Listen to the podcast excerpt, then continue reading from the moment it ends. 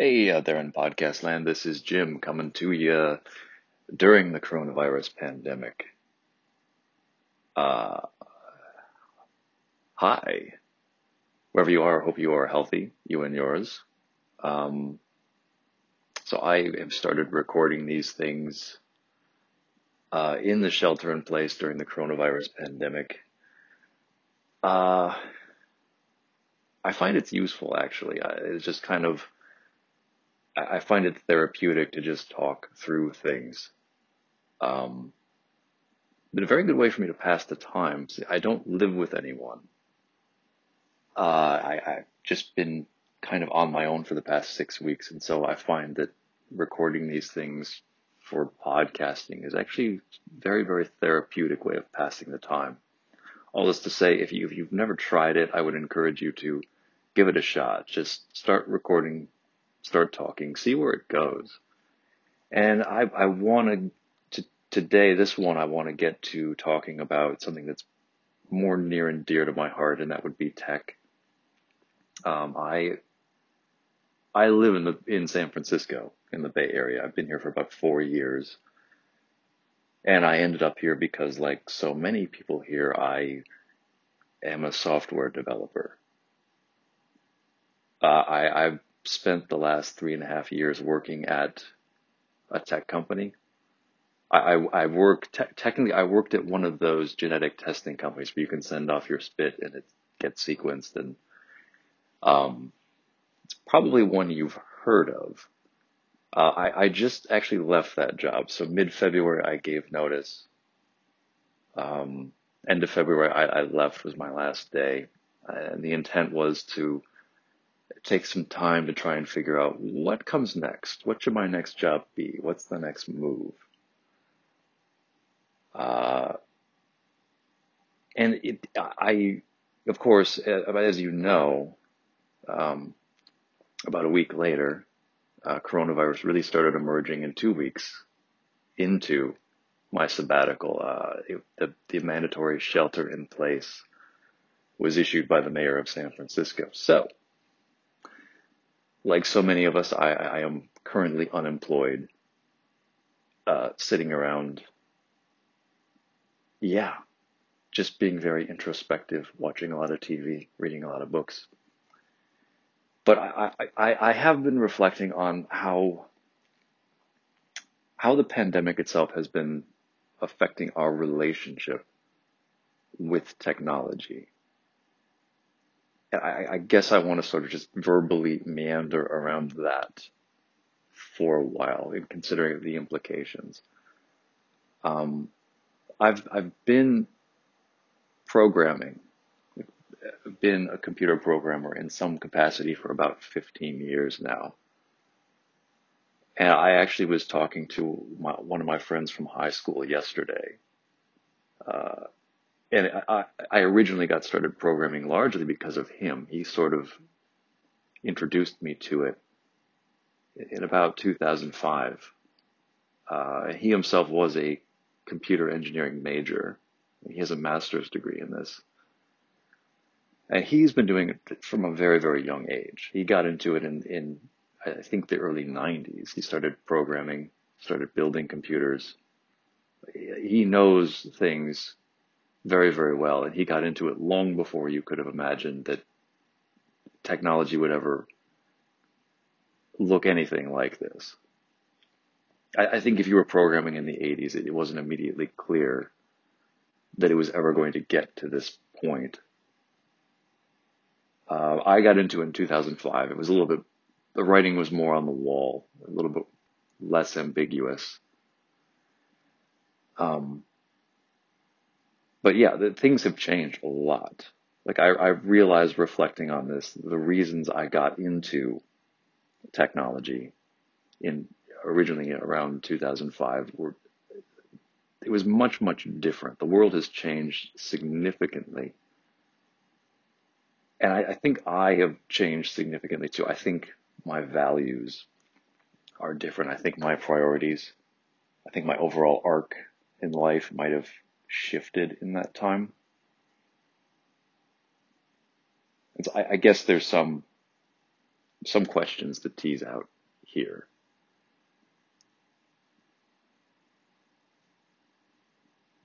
Yeah. So I, I guess in broad strokes, I, I do remember I became very, very interested in programming largely because I, was not a computer science major. I never studied it. If I ever studied it, it was just, I'm self-taught. You learn algorithms, data structures. At some point, I took it on myself to learn that. I was working as a web developer and I realized you want to actually advance, you have to know these things. You know, you, you don't use the math or algorithms day to day as a programmer, but I, I think you need to at least have learned them once. Even if you learn them and then forget them, I, I think it does make you a better uh, programmer. But I, I studied business in college. I went to a university that had a very good business school. For that reason, I kind of gravitated towards uh, a, a business major. And so I was working in a cubicle. I was basically some kind of spreadsheet monkey. And I realized most of my job could easily be programmed.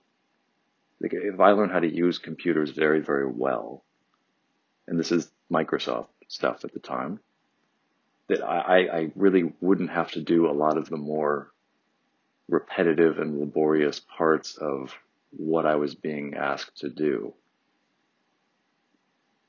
And the, I was lucky because my first job, like I, my bosses were not opposed to this. They were very in favor of me spending some time making things easier for myself and learning um, how to program.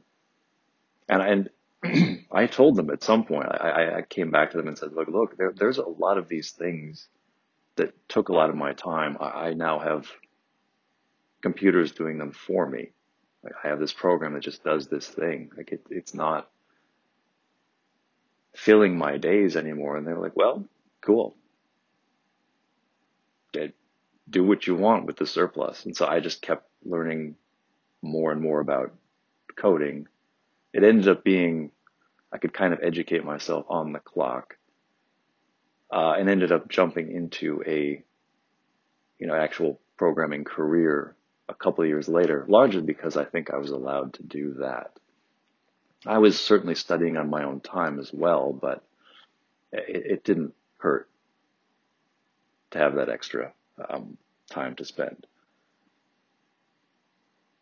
but I, I remember I, I, wanted to get into it for that reason, and I, I also saw the broader trend of where technology was going, and it, it looked very, very different than it does today. Like I said, it was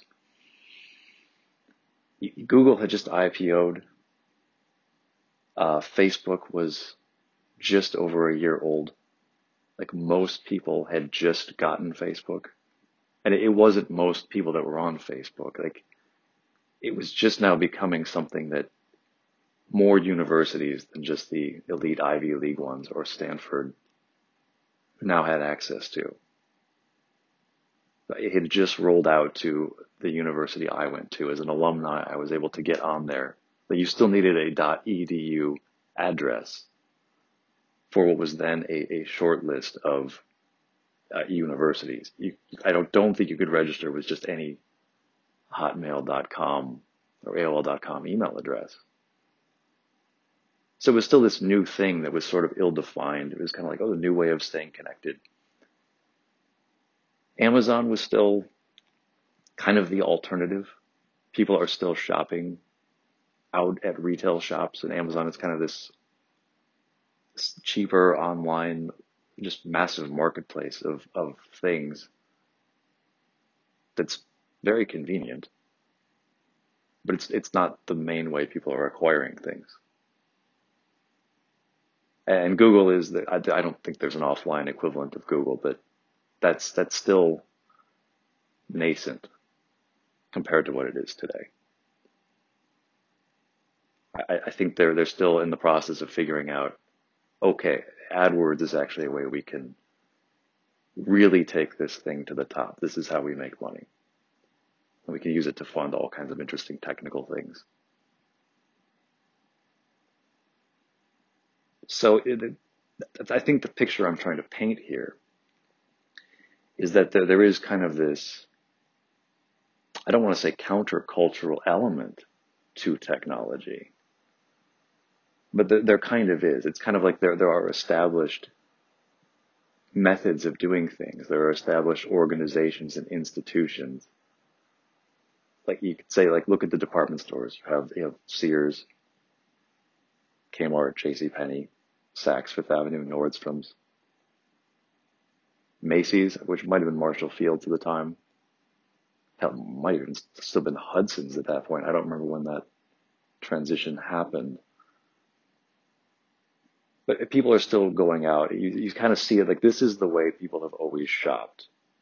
And there's this new kind of alternative to it, which is uh, better and more efficient in many ways.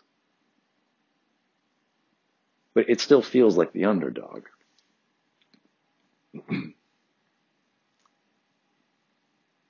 yeah, I think that's kind of the spirit of this. I think that you kind of, it seems like the creation myth behind any company is like it's the underdog that manages to succeed despite incredible odds. I think we like these stories, like culturally, we, we do like to root for the underdog and personally, I, I did like it for that reason. I liked, I was, I started learning how to build websites. I was using ASP.NET. It was 2.0 in C Sharp, 2005 at the time. The Microsoft stack and SQL Server and HTML, CSS, JavaScript, like all this, learn all of this. I want to learn how to build things because I see the potential for you, you, you could conceivably found a company yourself I tried to do that on a couple of occasions. I had the hubris early on to think that I had the potential to do that. That was going to be easy. Uh, one of the first projects I worked on was an old. basically, uh, somebody had the idea, and I worked with him to build it to make a job searching site like monster.com where you would create a profile for yourself basically Monster meets MySpace. You have a profile page, you put your stuff on there, and it's like a social network, but professional. And this is before LinkedIn came along. Yeah, we called this, this is just how little I, I, any of us knew about branding or marketing. We called it work tooth absolutely abysmal. Like I, I feel like most of the time we spent trying to figure out how to build tech companies was like 80% trying to come up with a name and 20% actually programming. The name, uh, you have to have the dot com. It has to be available. And, you know, it's, it's got to be interesting and good and edgy and weird. And even despite all that effort, it's like we couldn't come up with anything good. Work tooth. oh, that's awful to think about that now. Anyway, if, if it wasn't you're going to start something for yourself, you, you don't found a company, you're not the founder or creator of something new, then it could be you just, you end up getting a job and you contribute to something that's novel and new. It's pushing the world in new directions. It's pushing boundaries. It's contributing to the underdog. It's contributing to the counterculture, at least this alternative uh, means of doing things.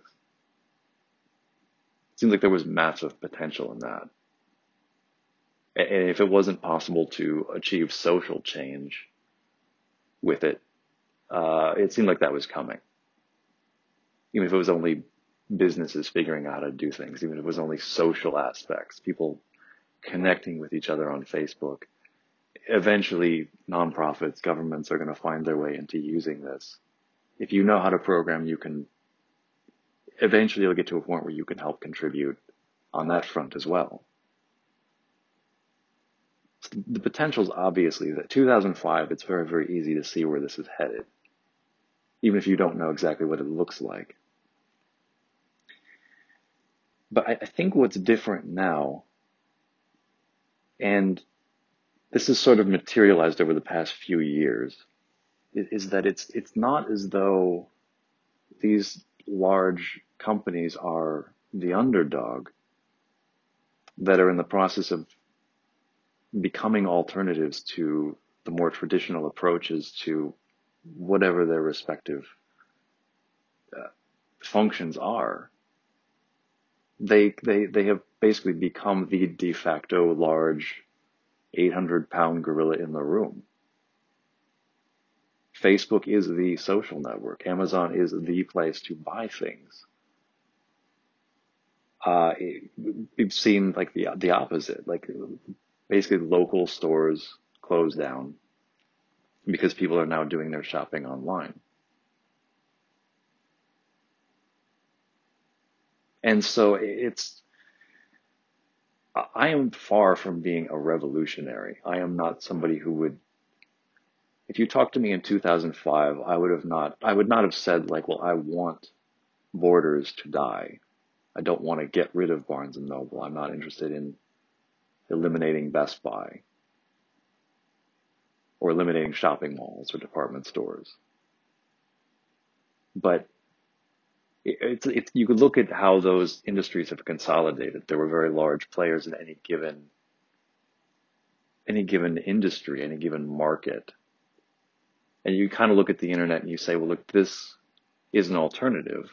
And that does shift the power a little bit. It balances it out. I think the balance was staggered one way in 2005, and I think it shifted so that it's very much staggered the other way. so I am certainly not anti Amazon. I am not saying storm the castle and let's pull Jeff Bezos off his throne. It's all good. I, I just sense that like they're now kind of the behemoth, and I, to the extent that I'd like there to be balance, I really would like there there to be more of a shift in power the other way. And you you do see that happening. I, I actually am very I'm fascinated by the fact that so I, I guess this this is a simplification, but I, I imagine I don't know the history here, but like, let's say you take the beer industry as an example, as one example. Like, so at some point, Budweiser starts as, I don't know where Budweiser started or when, but it, it's one person or a few people brewing beer for themselves, then probably becomes their community, ends up expanding, it ends up becoming this, this global brand of beer. And at some point it progresses to the point where you, you have, it's this big operation, there's economies of scale, everybody working for it is specialized in their, in their ways.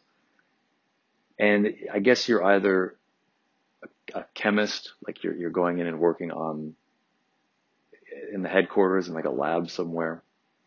But most of it is very blue collar. It's like you're going into the factory and you're hauling barley around and running the machines, you're basically like overseeing some part of the process of brewing the beer somewhere.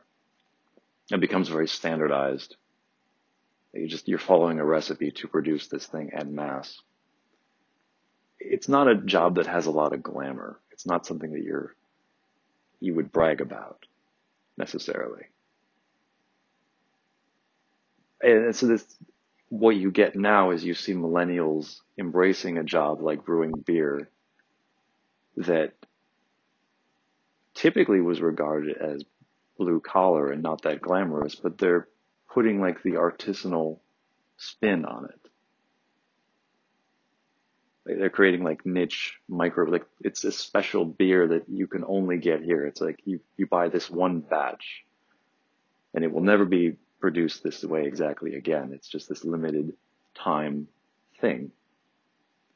And, and they're, they're embracing this as a, a, means of pride. People are taking pride in their work. And they're starting like little microbreweries and selling these things. And people are willing to pay a premium to buy these things instead of Budweiser because it's, it's special. And that's uh, not the only industry that's happening in like butchers, people doing artisanal meat, artisanal bread shops, artisanal coffee roasters. People are embracing the notion of you make something special. People are willing to pay a premium for it. And it doesn't necessarily have to be that you want to scale up your operations in a franchisable way. People are just content to like, I have my business and that's, that's enough. You don't expand to take over the whole world. And so you, you do see that like the, this is emerging. There's different levels of success. You see some places open and they close. They don't quite make it. Um, but it, it is interesting to see that effect. Getting back to the pandemic, though, I, I think considering how you want to shift the balance and power as an individual, how can you do that? There's this this concept of voting with your wallet. I think there is something to that. I've always made some effort to put that into practice. I will go to independent bookstores or Barnes and Noble to acquire something that I want. If there's something I want that I can get at an independent bookstore, I will go to the independent bookstore and I will buy it. And I do that on a regular basis. Books are the books. books are what I'm going to talk about. That's the one thing I have way too many of. I live in a very small one bedroom apartment in San Francisco. I have a bed, a computer, a TV, some stuff in the kitchen to prepare food with. Certainly not a lot. I don't know how to cook. And then I have a bunch of books. I'm basically drowning in books. It's like my one guilty pleasure, the thing I, I, I spend way too much on these things. Um, so they don't read enough to justify owning this many books. But I like to be surrounded by ideas that I can just stumble upon as easily as opening some book. So I will go out of my way to, if I, if I want to acquire something, if I can do it not on Amazon, I will definitely do that because I, I do not want it to be everything comes from Amazon. I don't want it to 10 years from now, 15 years from now, I don't want that to be like the only option because we've all just gone that way because it's the cheapest, easiest route for us. I'll go get the exercise. I'll spend a little bit extra money to get something that I want and to like have an interaction with a human being who's not stuffing stuff into boxes in a warehouse. Um, yeah, that's a whole other question I haven't really sorted out. Amazon warehouses, man. I wonder about that.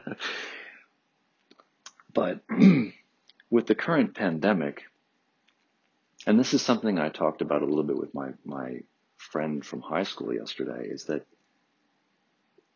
as, as much as I have avoided having groceries delivered to me, and I, I will go out and buy something from an independent shop, and I don't take Uber, like I will walk. Uh, I'll, basically, I'll walk anywhere if I have the chance. I will. I avoid the ride sharing services. I don't even have the apps on my phone. Like I have accounts, I can install them if I need to in an emergency, but I don't ever use them.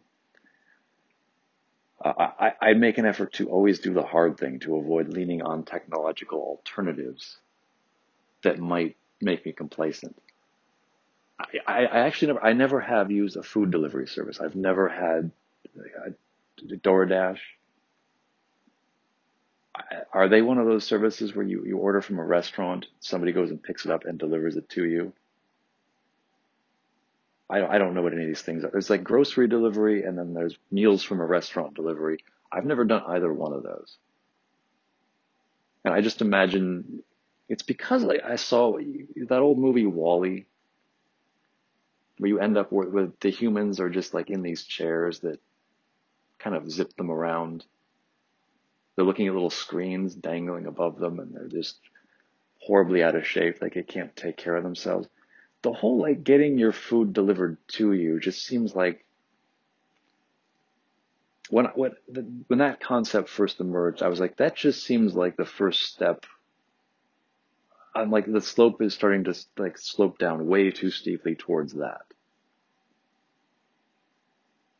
This could go out of control. This could spiral down very, very quickly if, if you don't keep an eye on things. So I really, I haven't embraced that sort of thing. I don't want everything to just be delivered to me. Like let, let me use my muscles a little bit, like get out and get the things and carry them home for myself. Someday I'm going to be old and infirm. I, I won't be able to do that. But for now, as long as I can, spend a little bit of time doing this. Even if I could specialize, if I, if I just did nothing but be a software guy for most of my time and I like outsourced going to get eh, somebody, pay somebody to bring me my groceries. Yeah, okay, economically that makes more sense but I'm not sure like optimizing for economics makes sense in that case. I, I don't know if that is what you want to optimize for. I don't know if that should be the goal. I don't know. Probably sound very serious, don't I? I'm a very serious person. I wish I had a better, wish I brought levity to things. They're just cracking jokes off the cuff. uh, but yeah, uh, so the pandemic. Um, it seems to me that as much as I have sought to resist this, and I imagine that there are other people who have felt the same way, I don't think what I'm feeling is at all unique. Nothing that I'm saying is I think a lot of people would agree with me. I think a lot of people have been saying these sorts of things. But with the pandemic, it's now that the online options are now largely our only option. If you were making a point of going out and getting toiletries from like a corner drugstore for yourself, even if it's paying a little bit more and you gotta walk. It, th- that's really not an option right now. And so we have this extended period of time where we're all kind of like locked in our homes, not leaving. We have food delivered to us. We have groceries delivered to us. You just everything comes from like online sources. I'm wondering what lessons we are learning from this that we may not unlearn. Again, this is also not a novel complaint or question or concern. I, I, I've seen people discussing this online. I've seen articles of people talking about this, but yeah, we, we are in the process of potentially forming habits that we may not break once this pandemic ends. And I, I don't even think it's going to be once the uh, once life resumes, we get back to normal. I don't think normal right away looks like what life was like before this. I, I don't think we go back to where we were in January earlier this year. I think we kind of slowly work our way up the hill back towards what we would think of as normal. Like it's going to happen in stages. I hear saying that there's going to be a phase where phase one is people can go out again. They can get together in groups of 10 or less. People can go back to their jobs. And that's only for people who are not at risk members of the population. Phase two is basically one degree beyond that. I don't remember the details. Phase three is like it effectively we're still we're pretty much back to normal. I think there's still some restrictions in phase three, but it's essentially returned to what you could think of as the baseline. So I I don't know if it's if we will ease ourselves back into our habits, people will just rush out and, and resume what they were doing.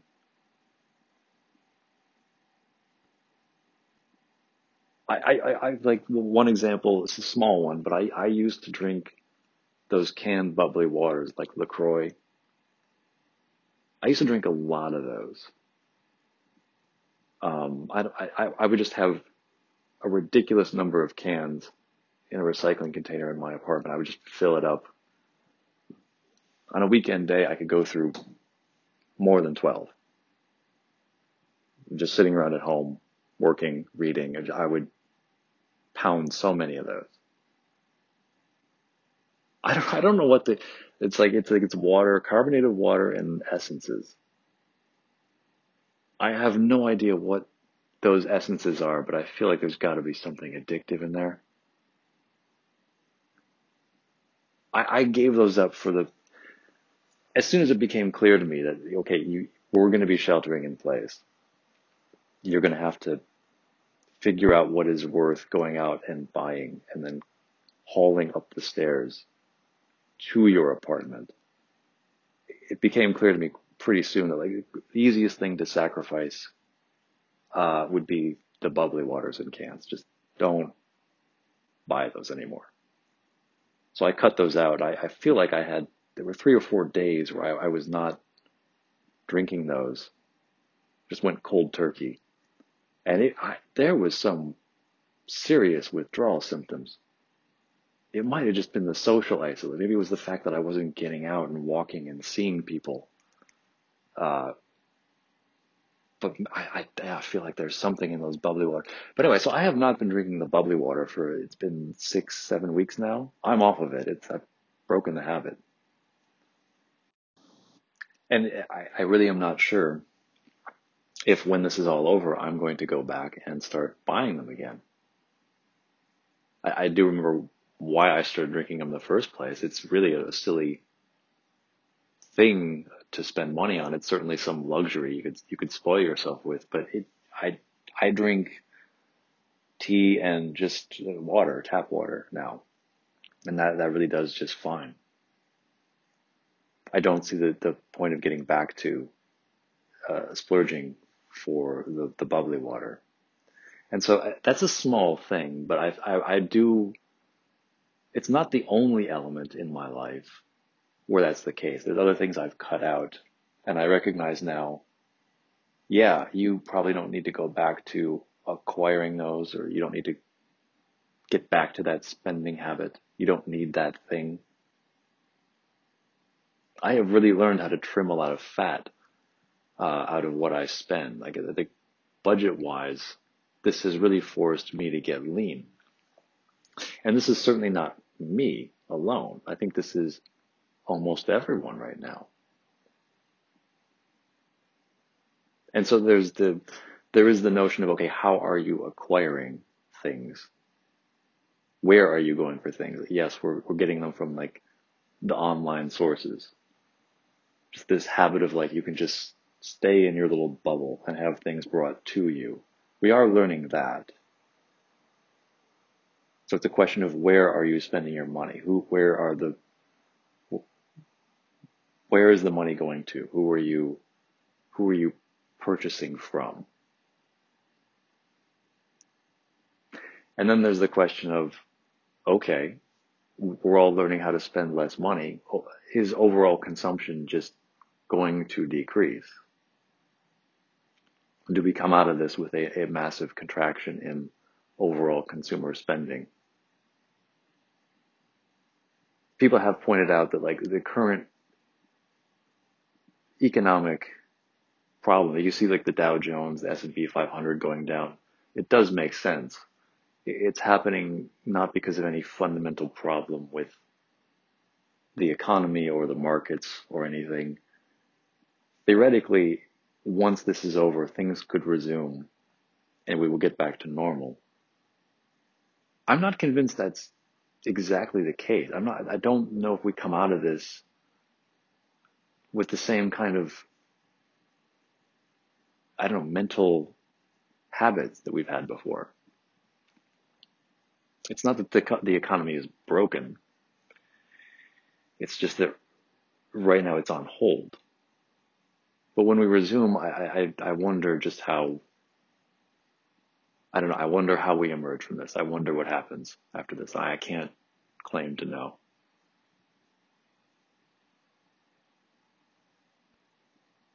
We probably will return to some sort of equilibrium. I have thought about this. Like it, human beings are not good at using surpluses well.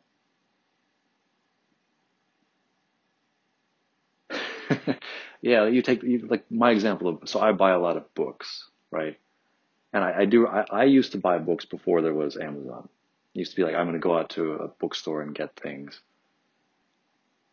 and it really was pretty amazing when you you find out okay you can actually go on this website and order anything you want. Selection is unlimited, and it's cheaper everything is much, much cheaper. So something like that, if you have cheaper alternatives, then that increases your purchasing power. Now you could do two things with that. It could be that you buy the same amount of things as you were buying before, but you just, you have more money left over. Or psychologically you say, well, now that I have more purchasing power, I can just buy more stuff. I'm like most human beings. I did the latter. I was like, I might as well buy three books instead of two because it, it would be the same amount I'm spending. This is probably why I, I have uh, a book buying problem. It just it becomes so easy to read. It's just, yeah, it's so easy to do.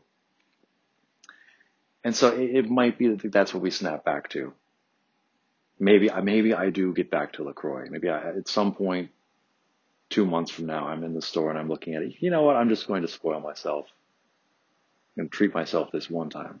Treat myself, and it. I just I fall back into it. Maybe there's nothing to worry about here. I don't know. But I, you know, I do kind of wonder exactly how you, where, where can we go? From here. Because I think it is true that people will learn, okay, I, I can, I really can just stay in my bubble and I can have things brought to me. And th- that's very convenient. It, it could be like, how many, how many companies are going to immediately say, okay, you have to come back into the office? This has been this has been brought up before, but what what if people have been talking about this for a long time, but if you want to combat climate change, it's not the worst idea to encourage people to work from home, to encourage companies to not have people commute into an office every day. I, I, I do wonder if companies are going to learn from this that they can actually operate uh, remotely, entirely remotely, and still function. And I'm, I'm talking about like, I'm of course biased in favor of tech. I, I, I do wonder really how it's going with the company I just left. I haven't spoken to anyone there at great length. I, I wonder how, how, how Google is functioning, for example, or how Facebook is functioning. How are the average companies that can have their workforce work remotely. How, how is that working? Does that seem sustainable or are they just getting by? And so I, I do wonder if we emerge from this with the realization that, oh yeah, we can have our employees work remotely. Maybe people realize they don't need cars as much as they thought. We, we could get rid of one car and just have the one. don't need to spend as much money on gas.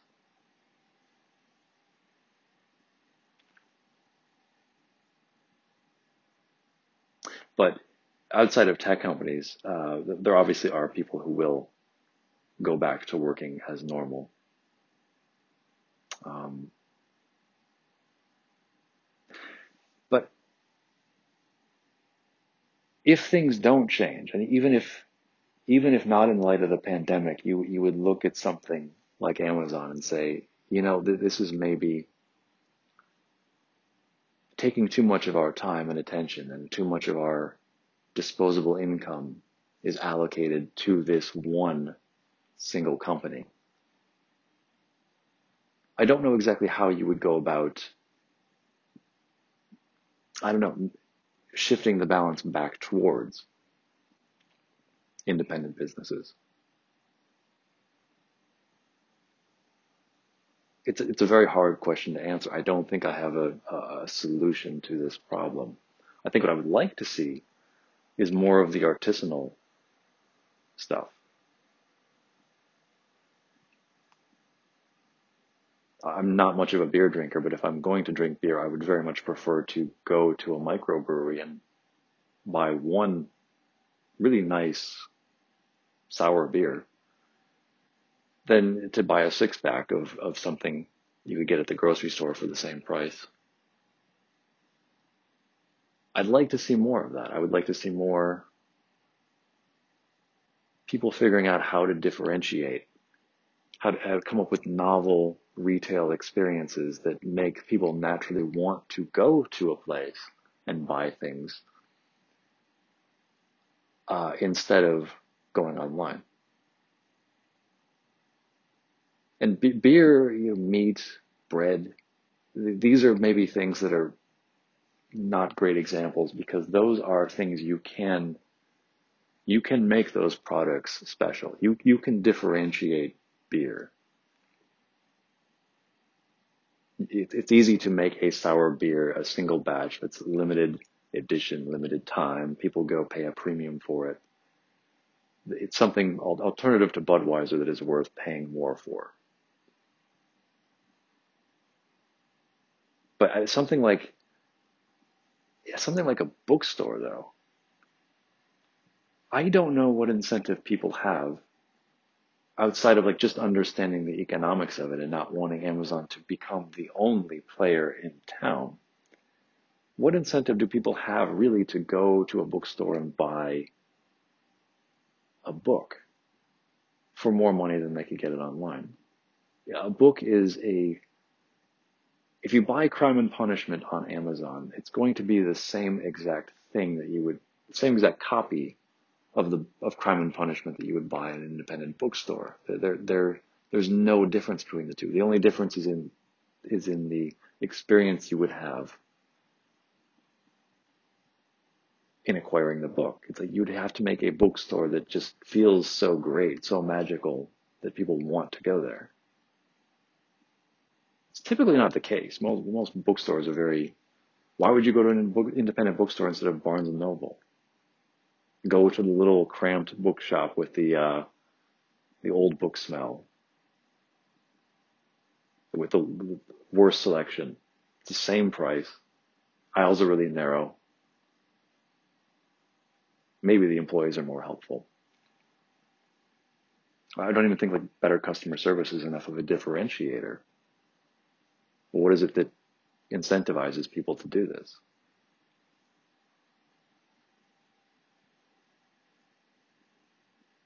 I, I really, I don't know. It's an interesting question to ponder. Um, I would like to see more of that. That, that is, I think, what I would like to support.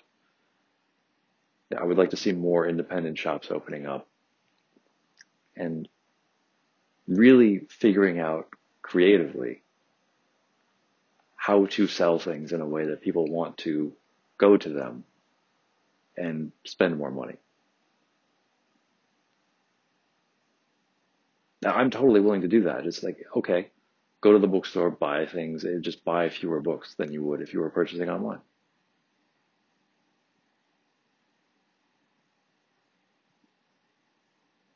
One cup of coffee instead of just, you know, drinking a whole pot. Huh.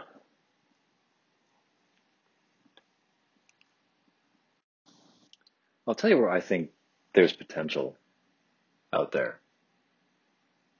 Uh, so I, I'm very concerned about, well, I'm, I'm aware of, I'm not sure how actively concerned I am about the middle parts of the United States. Uh, we have what are called food deserts, which are basically places where people people are limited in their their their options as what they, as far as what they can purchase to eat. And the concern is that the things are generally not healthy options. You, you end up with things that, for economic or logistic reasons, are, are very heavily processed, uh, loaded with sugar. And if part of that is, is it, it's what, what's on the demand side. People would rather drink soda um, than they would something I, I don't know what a healthy alternative, like not orange juice, that's just sugar as well. Well, I guess orange juice is probably better than Coca-Cola. But people are consuming like Cheetos instead of say buying a banana or buying produce. There's there's a lack lack of access to fresh food, and, and part of it is because there's not a demand for that kind of produce in those areas. And so suppliers just haven't gone there. And I, I don't think it's, it's a political thing. I don't think it's like, um, you can clearly delineate this whole thing along partisan political lines. But I, I think it, the, the whole notion of like whole foods of being okay. Here's here's a place where you can go get or, organic produce. You'll pay a premium for something organic or, or just regular produce. I, I think that's that's much more of kind of a blue state sort of thing. It's like you're thinking about conscientiously how what kind of food are you going to buy? What's your diet going to be? I feel like that's much more of a uh, liberal town sort of thing. It's something that arises around universities and uh, large metropolitan areas, which tend to skew in that direction. Now, I think the food deserts, you're you're you're looking more at more rural areas where you don't have high concentrations of, of people. And so I, I think that I think that there's an opportunity here business wise. I think that somebody will eventually figure out how to market the idea of Whole Foods to the segment of the population that so far has not been interested in it. The people out in the food deserts who are not eating well, who have a really poor diet. Go in there, go into those places, open up a store which is something like Whole Foods, but with a different message. You figure out how to market this, you pitch it and say like, yeah, if, if you, if you want healthy food, don't go to Stuckey's or Seven, or wherever people are buying their food in these really out of the way places, like smaller rural communities like, like here, here is a place where you can get it. It's not too expensive. You sell them on the idea that it's good to eat something green instead of something crunchy and processed out of a bag. If you can somehow figure out how to market and brand that to that segment of the population that would otherwise look cynically on Whole Foods, I, I think you have the potential to create a franchisable business um, that would also be like helping people achieve a better diet. I think the challenge is marketing. I think you have to sell people on it. I don't think you just you just go in there and start selling mangoes And people are like, oh, we've, we've wanted mangoes. Like, we just can't get them. I don't think people are aware that they should be eating mangoes or want to. If the demand were there, I think it would be much, much easier. I think that the supply has to figure out how to create the demand.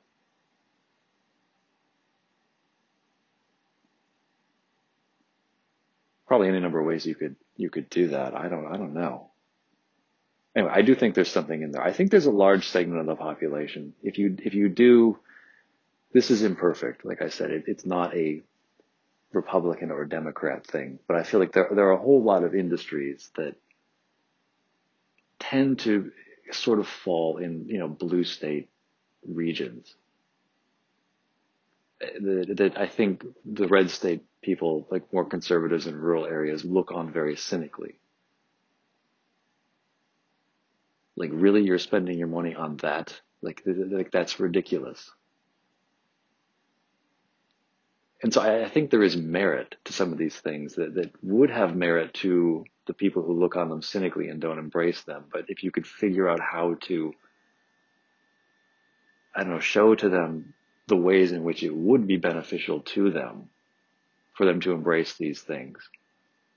You could build any number of businesses around that. Food happens to be the one I'm most interested in. It's the one I'm personally uh, very passionate about, but it could be any number of things. What kind of beer are people drinking out in, in small rural communities?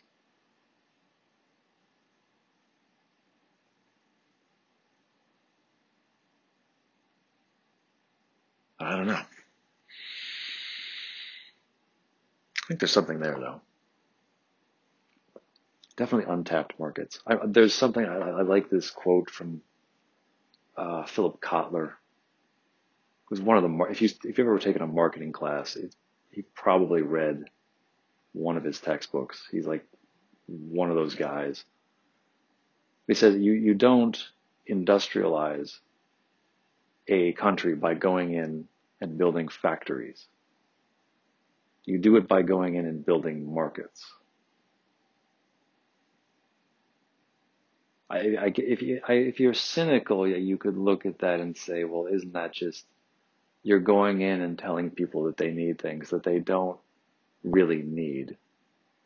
Yeah, yeah, that, that could be it you you could tell people they need something that they don't just because you want to make a buck.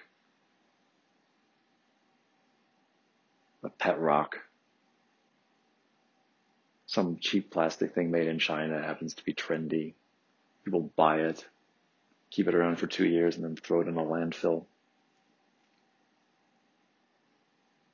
But I, those are, that's not the only thing you could create a market for th- there are so many problems in this country. I, mean, food is an easy one because it taps into health. I, I, I, outside of exercise, I don't know what you could possibly decide to do,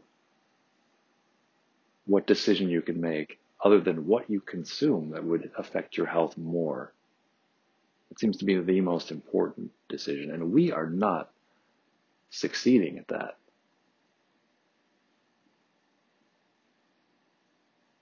There's an old joke from comedian uh, Bill Hicks. He was like, "Why is it that people in the United States like snap and think that they're Jesus? Like, why why don't more people snap and just think that they're Buddha? Like, particularly in America, where more people resemble Buddha than Jesus." Like, we're, really not healthy as a country and I, I think you could you could probably proliferate some sort of you could build a message around addressing that problem if you manage to proliferate a successful idea of how to uh, change your lifestyle. I guess, I guess this is what the people sell things like the Thigh Master on late night TV. I guess this is what they're trying to tap into. Fitness. That's I think that's a big one. How can you get fit? What's a tool you can get? What's what's the thing you can buy that will get you into the habit of staying fit or just make you fit?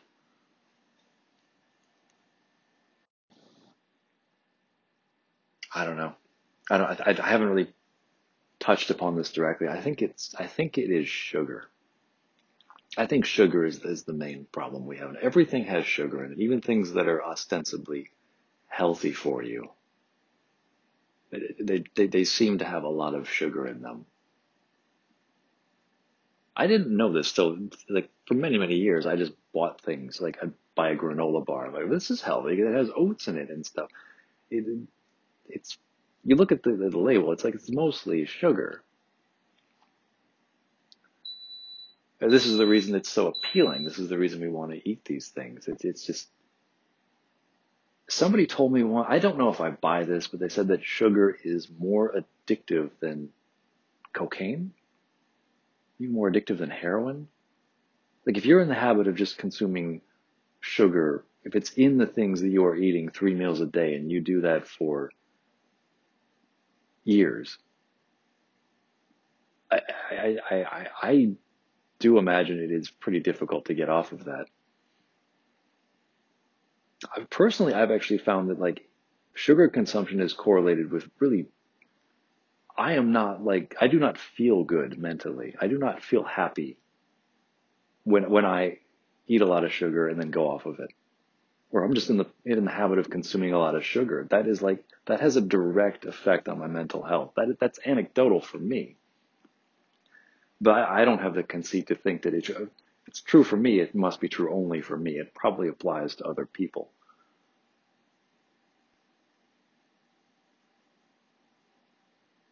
Yeah, sugar is a, just in everything.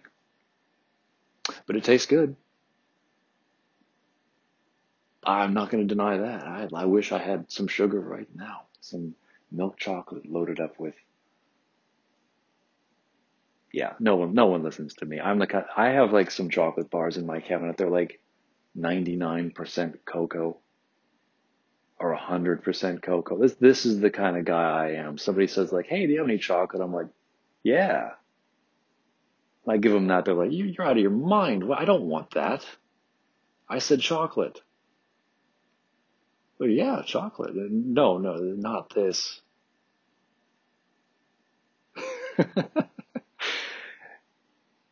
yeah, I'm, I, if you're listening this far, you, you must understand I'm a pretty boring individual. You kind of have to be a boring individual. I feel like it, it's it's so weird that in this country now, in order to be a healthy person, you have to kind of get away from the norm.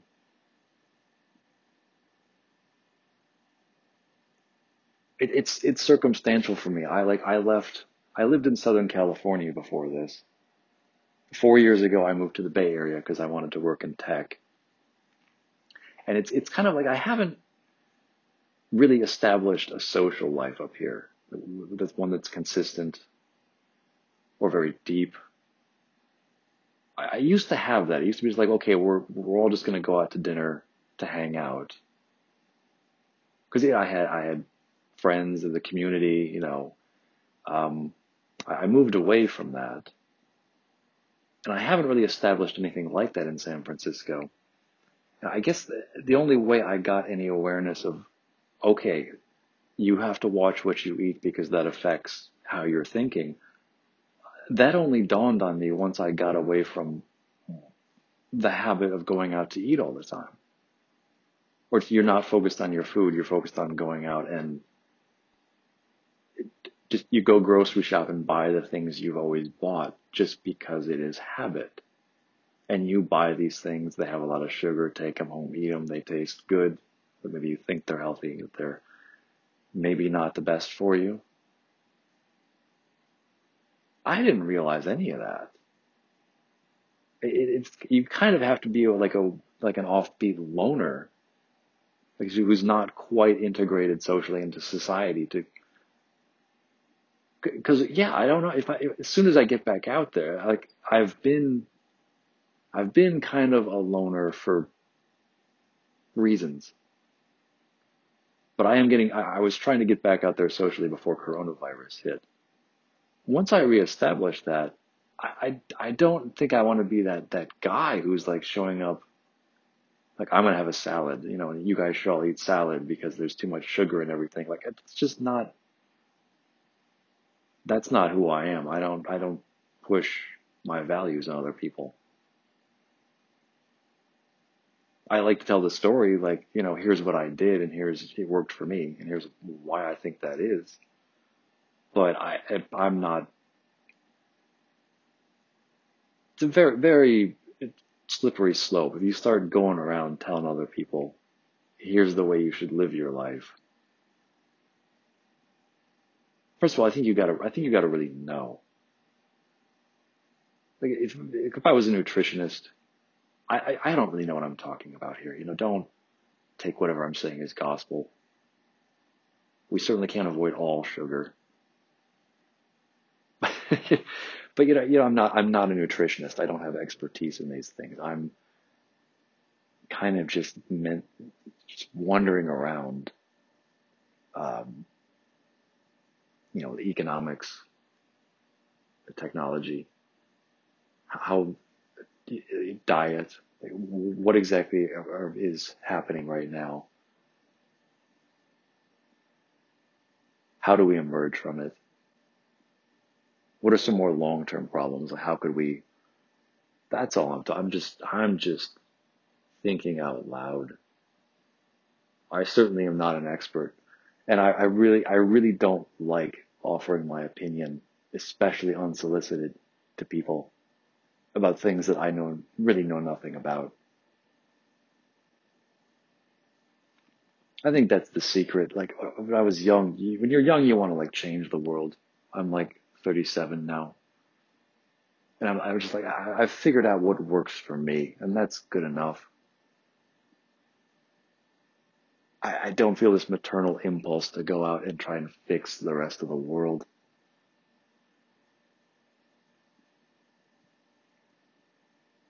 I do wish I, I could, though. I certainly would like people to have a better quality of life. But, you know, really, how much can you really do?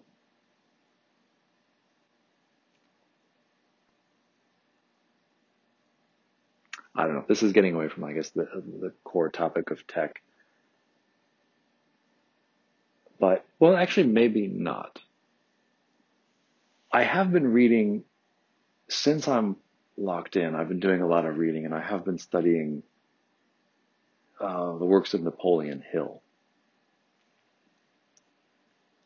Napoleon Hill is, I think, best known for uh, Think and Grow Rich is the book that he wrote. And I think a lot of people have come to to know about his work because Rhonda Rhonda Burns, I think is the author, wrote a book called The Secret maybe 15 years ago. And it draws on ideas from from his books. And I, I, I remember reading The Secret a long time ago, if for no other reason than to just have an understanding of why I could despise it. I, I, I'm not sure that there's a whole lot to that work. I think it's it was just opportunistic self-help uh, drive. If if it helps you or has helped you, cool. But I, it was not deep enough for me to find useful. Just me being pretentious. But the, even the title "Think and Grow Rich," like his most popular book, even that seems suspect. Like really, you just you you can just sit there and think, and it's going to bring you wealth. That's a very easy way to sell a book. I mean, it's kind of like you just drink this thing and sit on the couch and watch TV, and the fat will just melt away.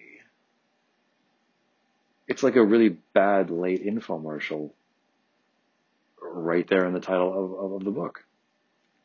I certainly wouldn't recommend that one. I think the work that he's best known for is the law of success. And the, the, the history behind this work is interesting. It, it's apparently Andrew Carnegie had this idea in his head that he had been successful and he knew peers of his who'd been successful, like fellow barons of industry. And he was like, the, the methods, he's like, there must be a pattern here. There must be things that people who are successful in life, financially or otherwise, this isn't necessarily about money, but people who manage to achieve goals that they set out to achieve, they, they, they are successful in some measure, there must be a formula to it. There must be a, a strategy or a pattern. And so Andrew Carnegie hired Napoleon Hill. He retained him to do a long-term book project. I don't think he paid him, but I think he said, I will give you access to people in my network. I will, I will set you up with interviews. You can learn from them. And I want you to compile a work that says, here is how, here, here, here are what successful people do.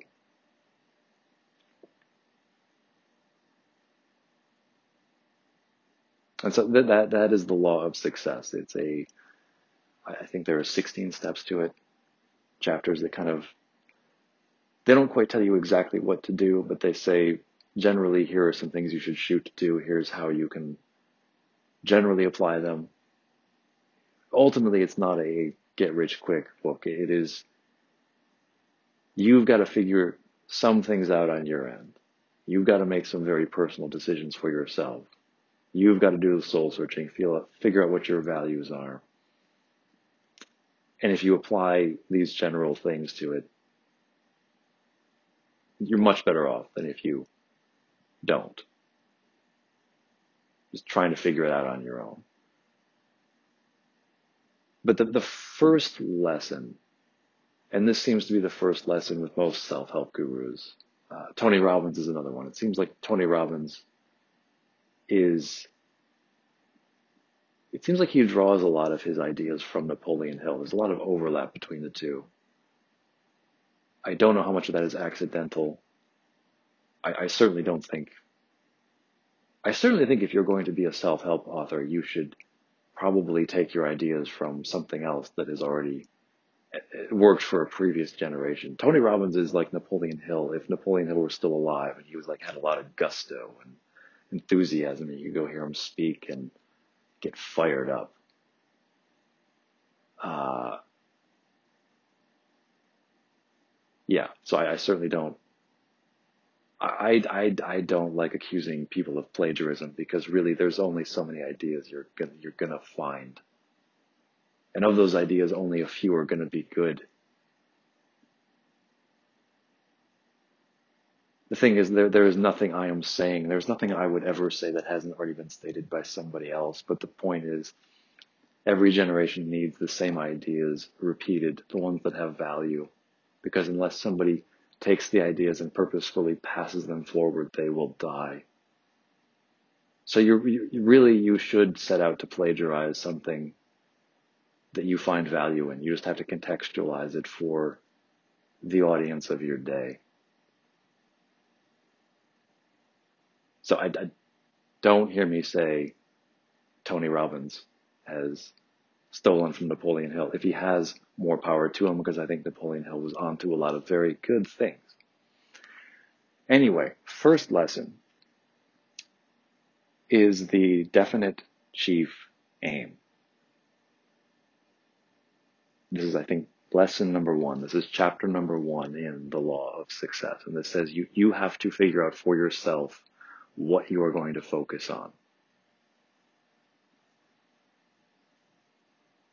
What, what is the skill you're going to use in order to make money? What is the the impact you want to have? You have to decide that and then go after it to the exclusion of not everything else in your life, but all other possible goals. If you decide to be a plumber, then be a plumber. Be a really good plumber.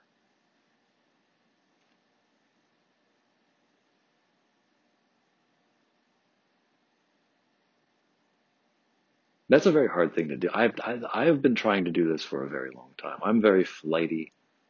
I get distracted easily. I've always tried to be more of a generalist. I forget where I heard it, but somebody said recently that it really there is value in being a generalist because if you're a specialist, you you're not going to like ever serendipitously stumble upon new ideas that are a result of fusing different fields together.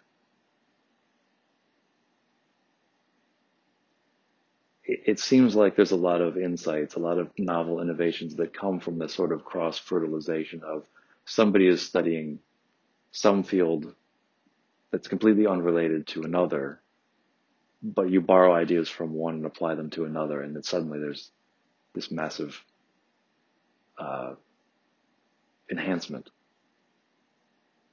or improvement in, in, in some existing process.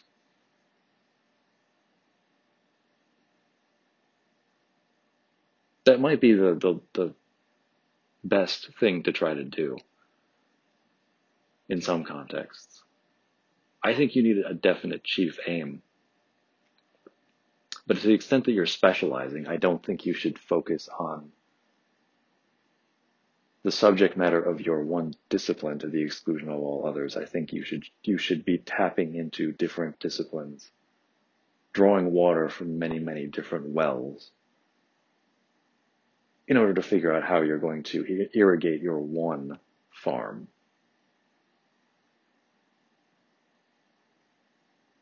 Creativity is nonlinear. I, I don't think if you're tackling a problem that anything is necessarily irrelevant.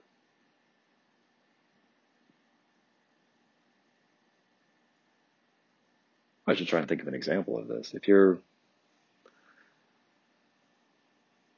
I don't know, Okay, so if you're tackling, it's the question of supply chain logistics, you might be able to draw upon the algorithms that drive the routing of traffic on the internet to figure out how to make things more efficient. Something not quite as obvious as that. I don't know. But yeah, singular focus. I'm too flighty and probably not in the in all the good ways. I want to do it all, man. Do everything. I do wish I like. I don't know. Like I, I can't imagine anyone is listening to this. I, I don't. I don't know if anyone really starts listening to a podcast that is just some person talking kind of through things with themselves. I feel I, like I do wish that the conversation I had with my friend yesterday on the phone. Um, he, he's back in Detroit, which is where I'm from. Uh, just kind of in his house, in a large four bedroom house. He's got it all to himself. Just holed up in there. Um, no, like we had a really interesting conversation. I like I like the back and forth that comes from like let's let's discuss these things, iron through the concepts, like clarify what we mean to each other. You know, you, you have some sort of devil's advocate who's kind of saying, Well, I don't understand the point you just made or this this point may be incorrect, this wasn't clear, could you clarify this? Sort of discussions that go back, like the verbal ping pong. That's very interesting to listen to. Or if you're listening to a single individual lecture about something they know a lot about and they have something prepared, they're, they're generally going through like a, a rubric of some kind. Like that's, um, that's more interesting. But I, I don't, I definitely don't want this to be like I, I don't want to put the pressure on myself to I have to prepare a bunch of talking points. And here are some specific examples. And I'm going to go through that. Like once there's that much structure, this this ceases to be like what I want it to be. It's just I need to get ideas out of my head. And I am kind of serendipitously looking to say, okay, if I give myself an open mic and just say, go, What is it that, that bubbles up out of the depths? What does my brain send up? Is it interesting? Maybe not. I don't know. Don't want to go on at length about, I don't want this to be meta, a podcast about podcasting.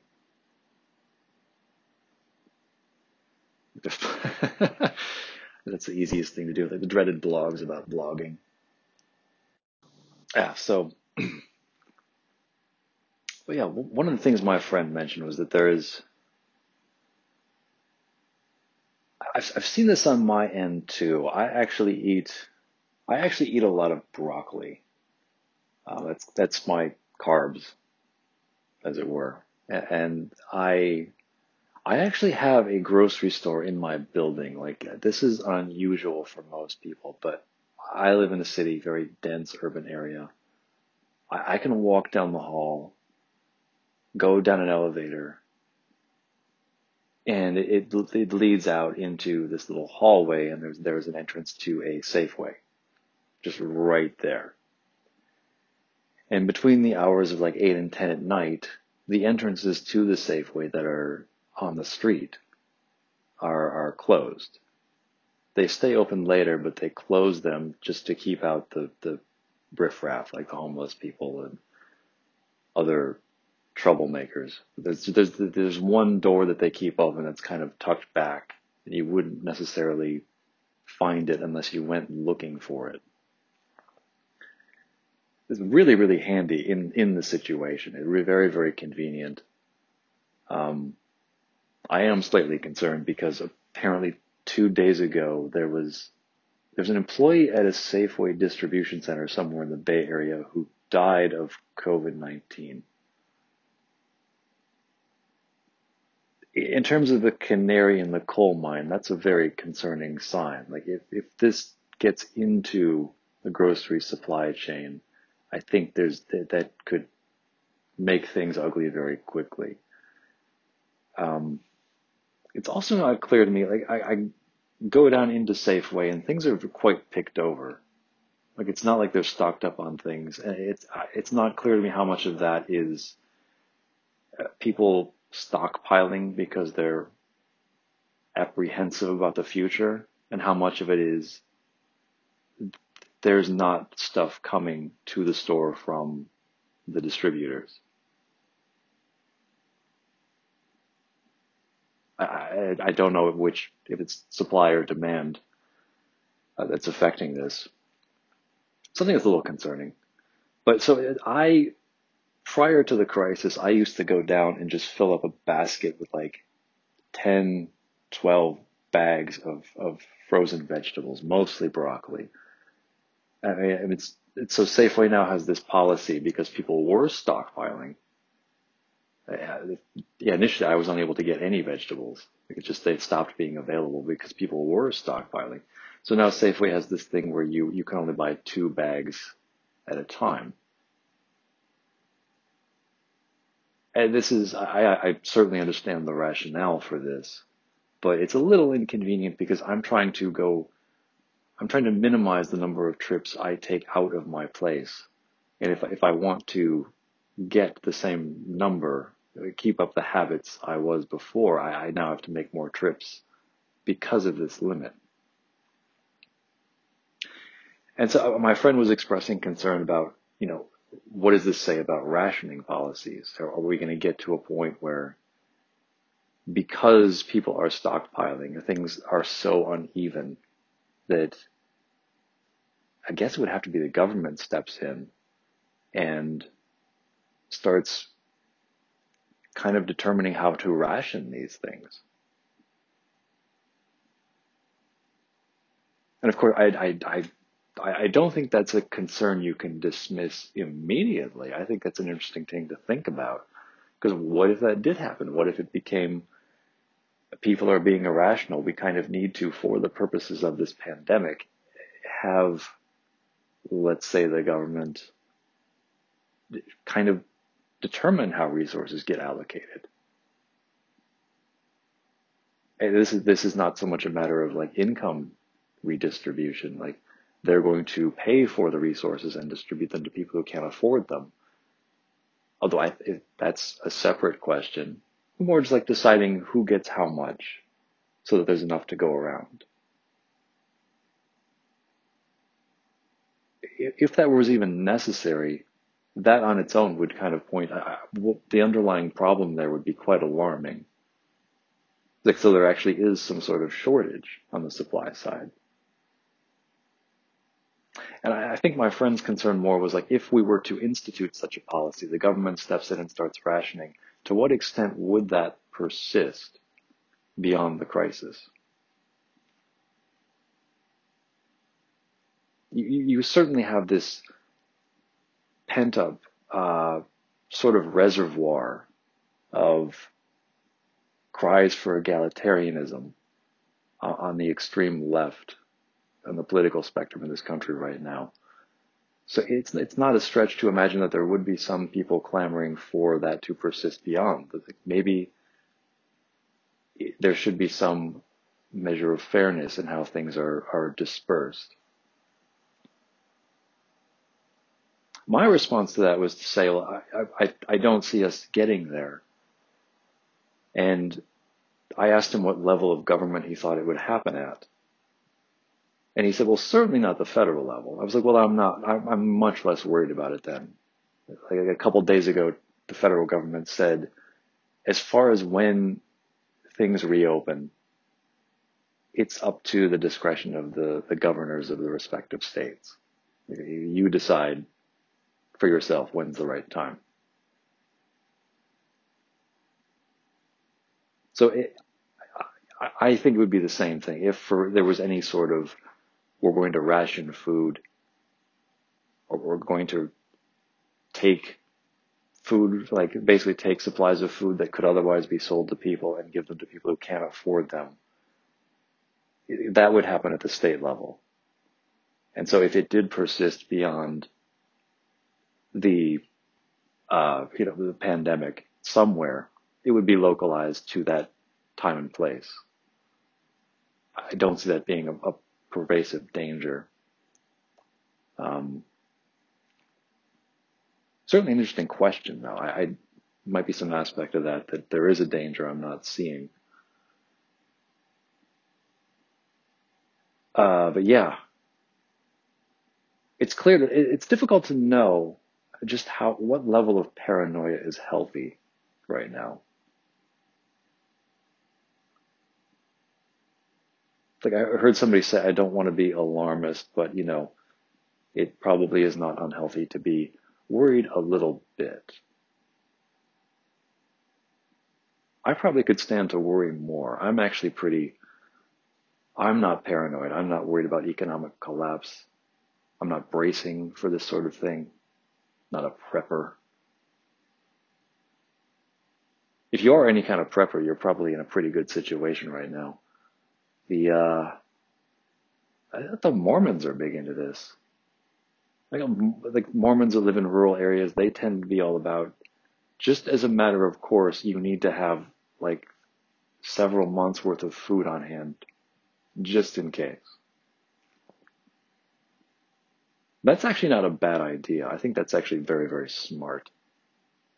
I think if I had a family, uh, and I had the space to do so, I'd probably have pent up, you know, food storage,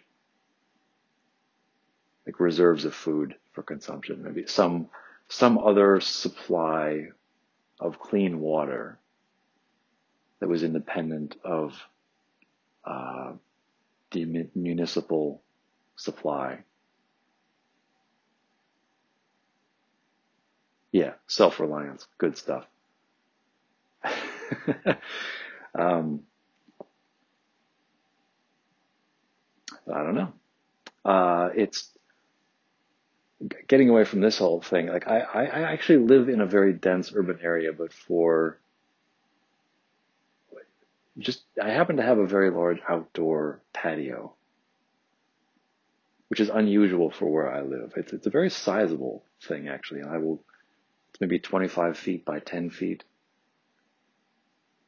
considering where I live, just how dense and urban this, it's, it's unusual that I have that. It's, it's actually pretty nice because in the interim, I've been going out there and just walking in circles. Like I, I can put on a podcast or an audiobook and just, just walk in an endless figure eight for hours. And I'll, I actually get a lot of steps in.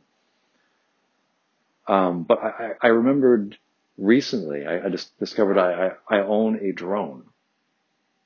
One of those DJI Phantom ones. I bought it uh, five years ago when I was in Santa Barbara because I had some had some kind of half baked idea that I would be an aerial photographer for people selling real estate. So if you're a realtor and you have to like market uh, a property, I mean, in Santa Barbara, there are some very expensive properties that are very expansive. It's not a stretch to imagine that they might have needed a videographer to supply them with drone footage. It was like, I'm going to be that guy. I'll invest in this and start this business. I ended up moving away from Santa Barbara before I had the chance to do that. But I, have had this drone gathering dust in my closet for the last few years. When I first moved to the Bay Area, I moved to uh, Mountain View. I was there for a few years, and because of the airport, uh, like a is it Moffett Airfield? I forget what it's called.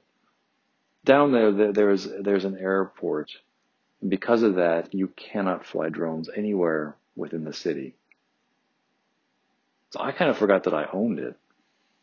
Um,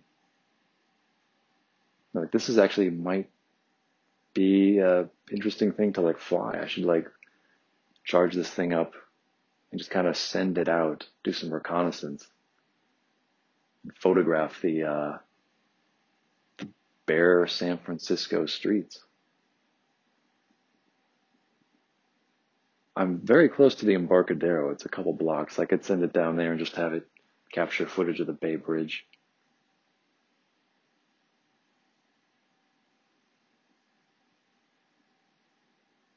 And drones are weird. Like the just these giant slow moving insects. I, I wonder about the days when we get to the point where like they're just they're just delivering packages. Is that happening anywhere? Is there anywhere in the country where drones are actually delivering things just as a it's just normal?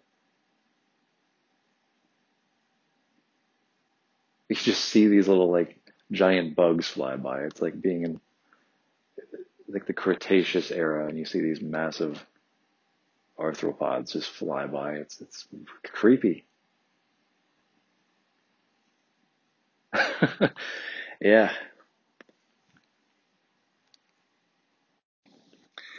Yeah, okay, what was I talking about? Oh yeah, so yeah, so I, I feel like there's I've heard some paranoid theories I'm not saying my friend is paranoid, but I've heard a lot of things like, what if this or that happens? I feel like that's one of the benefits of our system is that we have this, we do have this strong central federal government, but we also have state governments and city governments, and the power is kind of dispersed between them. This is like the oldest argument going back to the founders, like it was the Federalists and the Jeffersonian Republicans. It's like how much power should be invested in the in the monarch in DC versus how much should be in you know at, at the state level. Interesting the way that functions. It's kind of a, it's kind of a check and balance on each other. Like so, you don't end up with a you don't end up with a monarch, and it's not even a monarch. I mean, if you have, you have the three branches of government,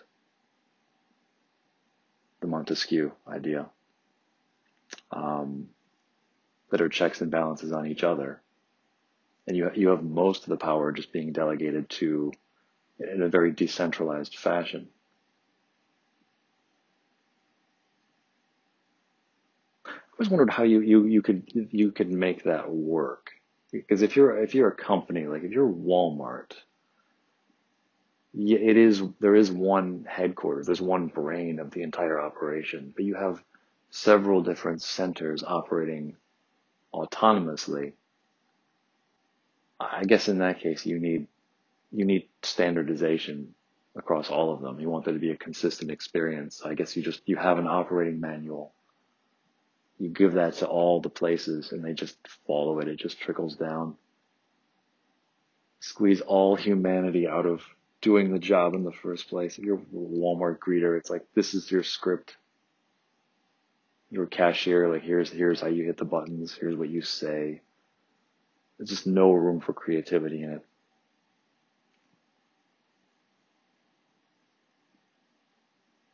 I don't know if you even know if you could go the other way.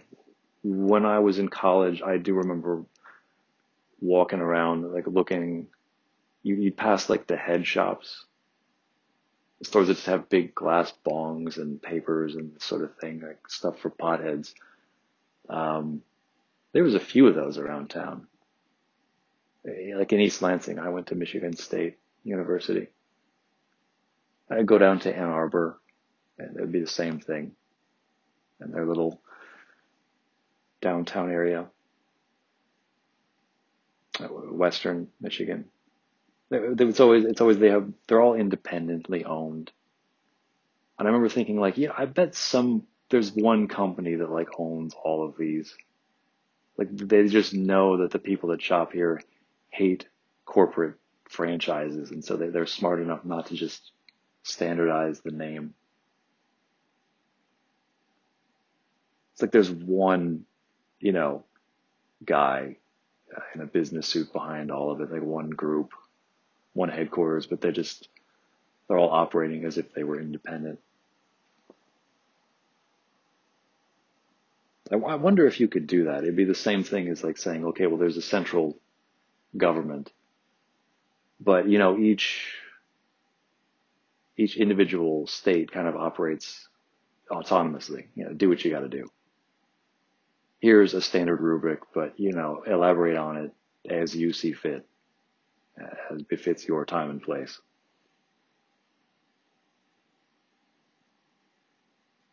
I'm, I'm sure franchises do that to some extent, but if you were to bake that in, like let's say you don't have to standardize the whole thing.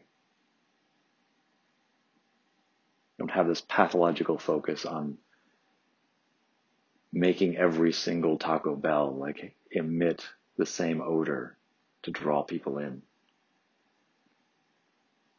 It's not all engineered down to the exact detail. Just you let the people who work there kind of ad lib.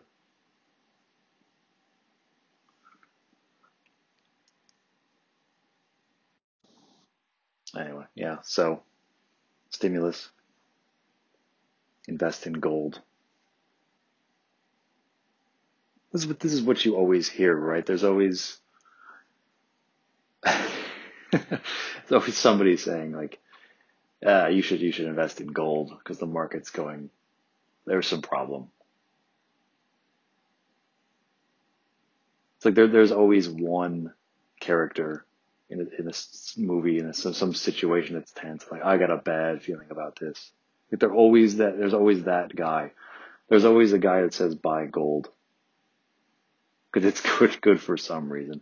I guess if there's like you see those commercials on TV, they're like, bring in your gold, bring in your jewelry, we'll buy it. I guess if you see that, then you have to under there there must be something to that. You can you can decide that a lot of people have independently decided now is a good time to buy gold. There must be something to that, like wisdom of the crowds. Maybe. Crowds are also mad sometimes. Anyway, but yeah, so the stimulus package, I, I wasn't aware of this, but so the, the stimulus was with $2 trillion they decided to allocate. Everyone gets a $1,200 check and some businesses will get things as well. I, I don't know what the breakdown is.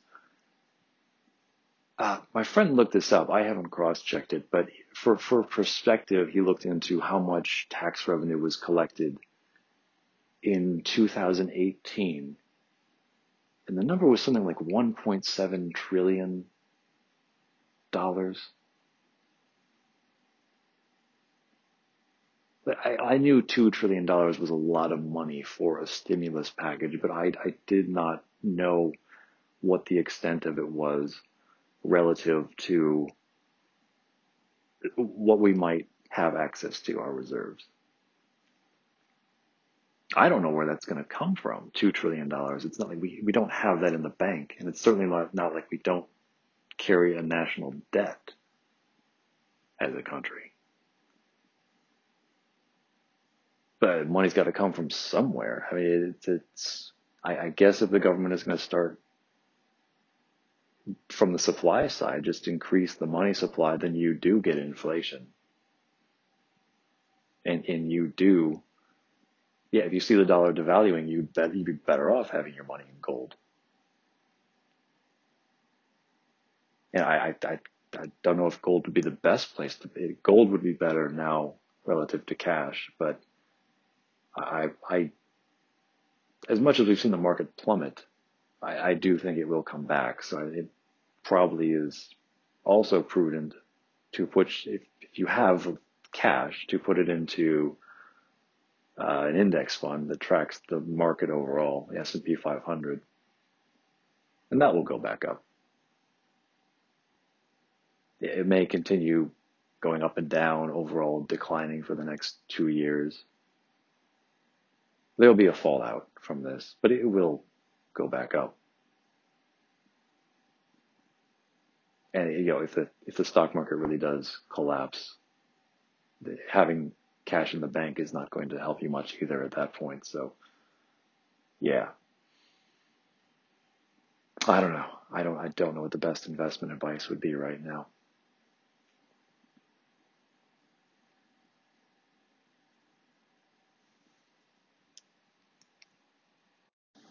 Now, in terms of funding, you know what I thought, and people have been talking about this for a while now. I, I think I heard Trump mention this in his second or third month. There are very large companies in the United States which have figured out loopholes. They basically, when the revenue comes in from what they're selling, you know, they use it to cover their costs, but the profit goes right overseas through some kind of tax loophole in such a way that they don't have to pay taxes on it. I think the most well-known example of this is Apple. People are aware that there's like billions of dollars in cash somewhere, I want to say Europe, but it's basically money that Apple has earned as profit and it is just, it, it has not paid any taxes on it whatsoever. And that's just, that's just one example. Apple's easy to point to because everybody's pointing to Silicon Valley now, but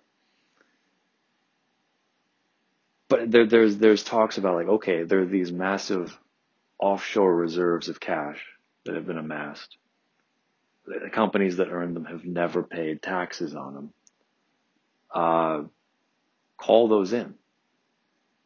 Retroactively say, like, okay, you, you now need to bring those back, and you have to pay what would have been due on them at the time. I, I, I don't know how you would ever get that legislation through. I think vested interests would prevent any such thing from ever happening. There's a lot of money at stake there. But, but if you're ever going to do it, if you ever would be able to sell the public on pushing for this and maybe getting buy-in from people saying like, yeah, the country does need it. Now might be the time. This might be the answer. uh, some somebody told me that if, if you do that, then prices are going to go up. I don't see how prices would go up. It's not as though you're taking away from money that they're using as operating capital. Like they're not tapping into this to cover their costs. It's just it's just this growing it's just this mosquito that hit an artery and it's swelling up it's it's definitely a surplus. I don't know. That's, a whole other whole other thing. Yeah. So anyway, rambled about politics for long enough. Back to tech. Where was I?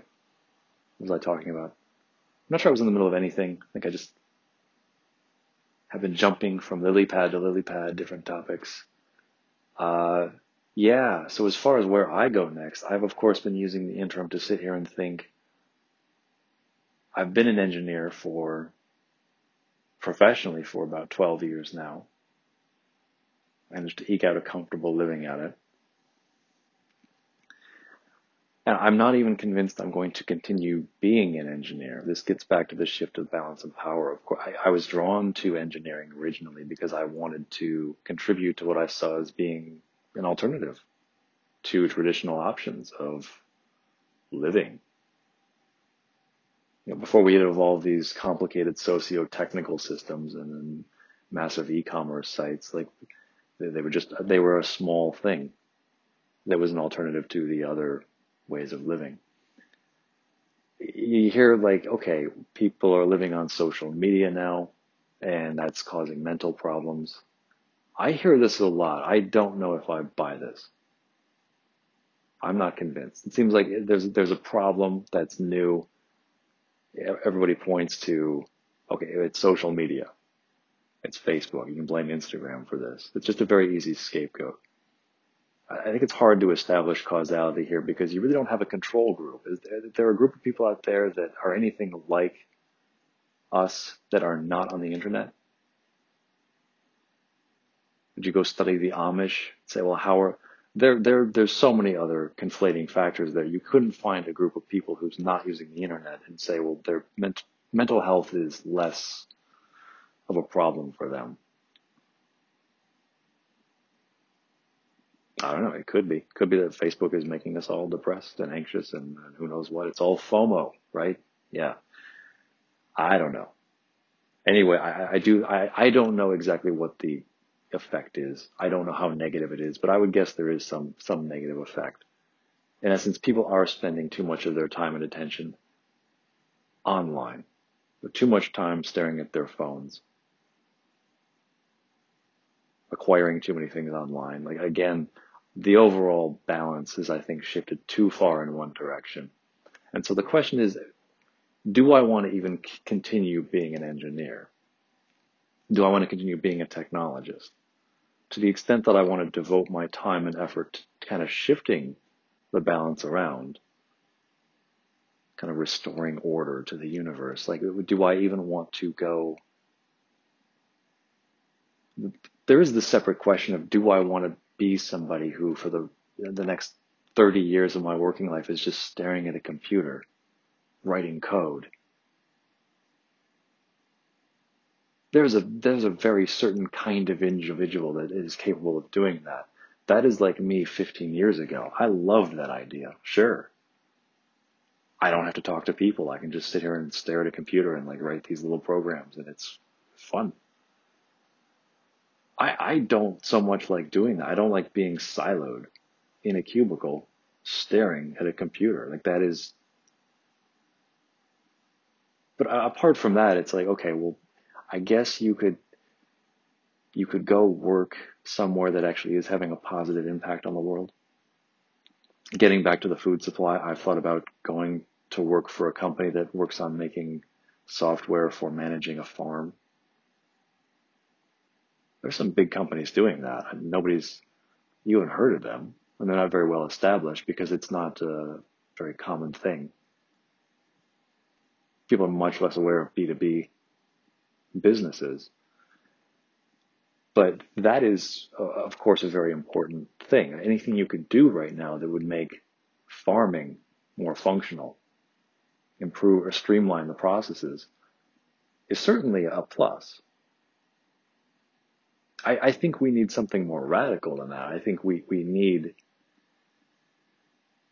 I think we need probably massive improvements to agricultural techniques. Some part of that is probably genetics. Uh, it's complicated. Soil management. Agronomy would be interesting to know more about. It's not clear to me how technology could facilitate improvements here. Uh, so there is one I think if I had all the money in the world and I could start any business that I wanted, here's here's one idea that I've thought of. I, I got very very interested in plants uh, and botany six years ago. My girlfriend at the time was like, "Okay, I know you develop interests in all kinds of weird things and you study them, and like, why plants? Why the hell are you reading all this? Like, why that?" She just it was something she couldn't understand. Uh, but somebody pointed out to me that like plants actually like talk to each other.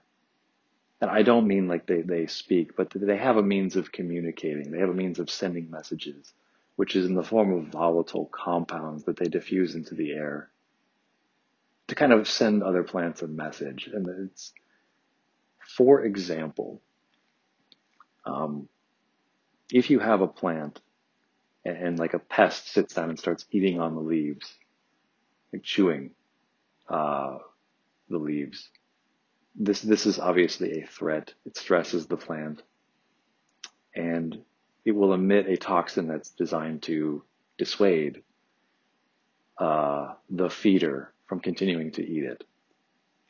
Now, what some plants will do is they they will emit a volatile compound that will go into the air, and other plants of the same species can detect it and so they, they will become aware that there is a pest nearby that poses a threat to them. And so even without having been chewed on, surrounding plants can basically emit that toxin themselves, start producing it so that if a pest does show up and starts chewing on the leaves, they they will basically head it off. It's a, it's a preemptive defensive move you know, fortify yourself before you're attacked because it seems that there's there's an enemy nearby.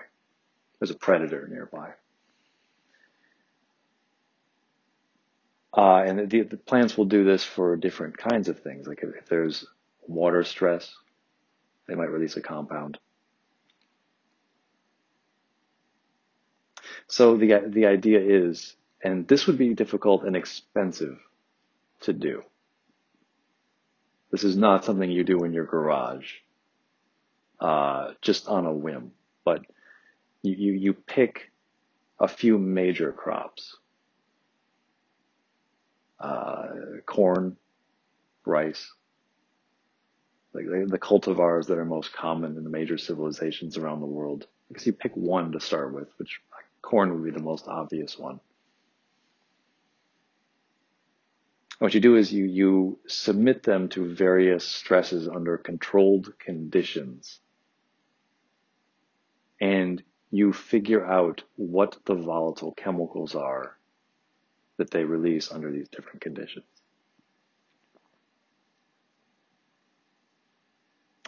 And this is the challenging part. You'd have to figure out how to develop a sensor that could detect these particular compounds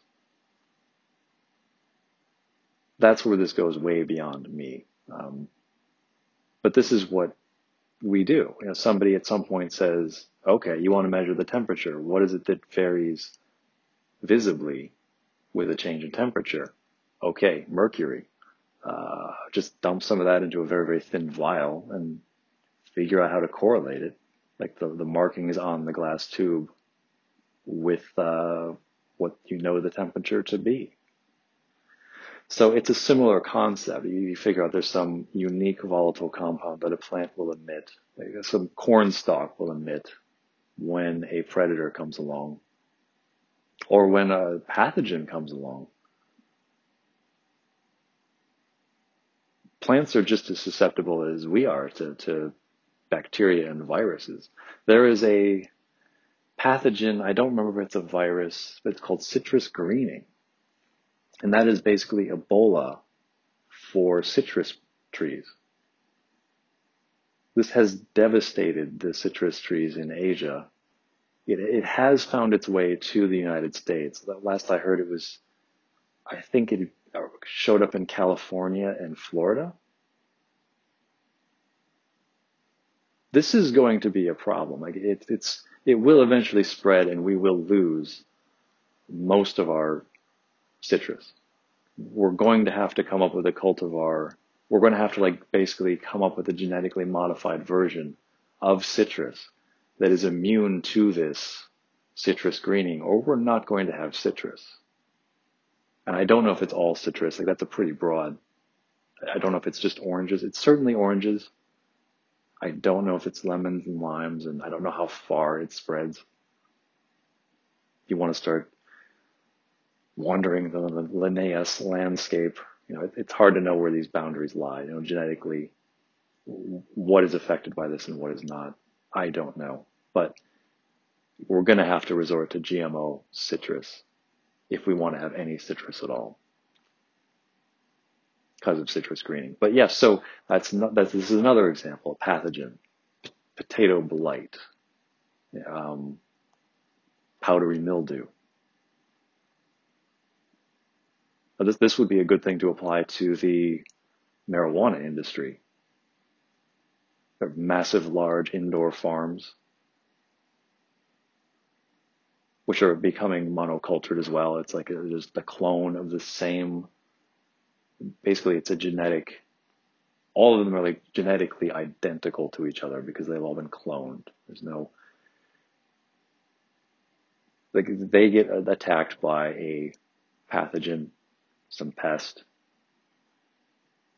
You develop a sensor that can detect the compounds that they release when they are attacked, and then you can instrument fields with them so you can detect when these things occur automatically.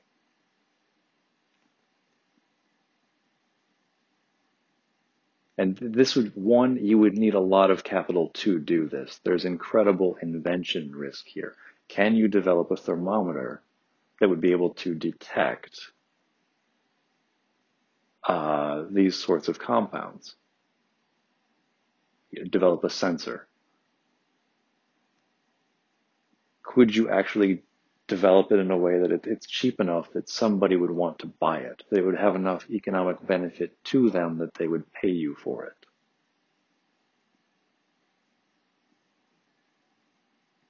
And I, I guess it's a matter of how would, I guess you could put the thing on a drone.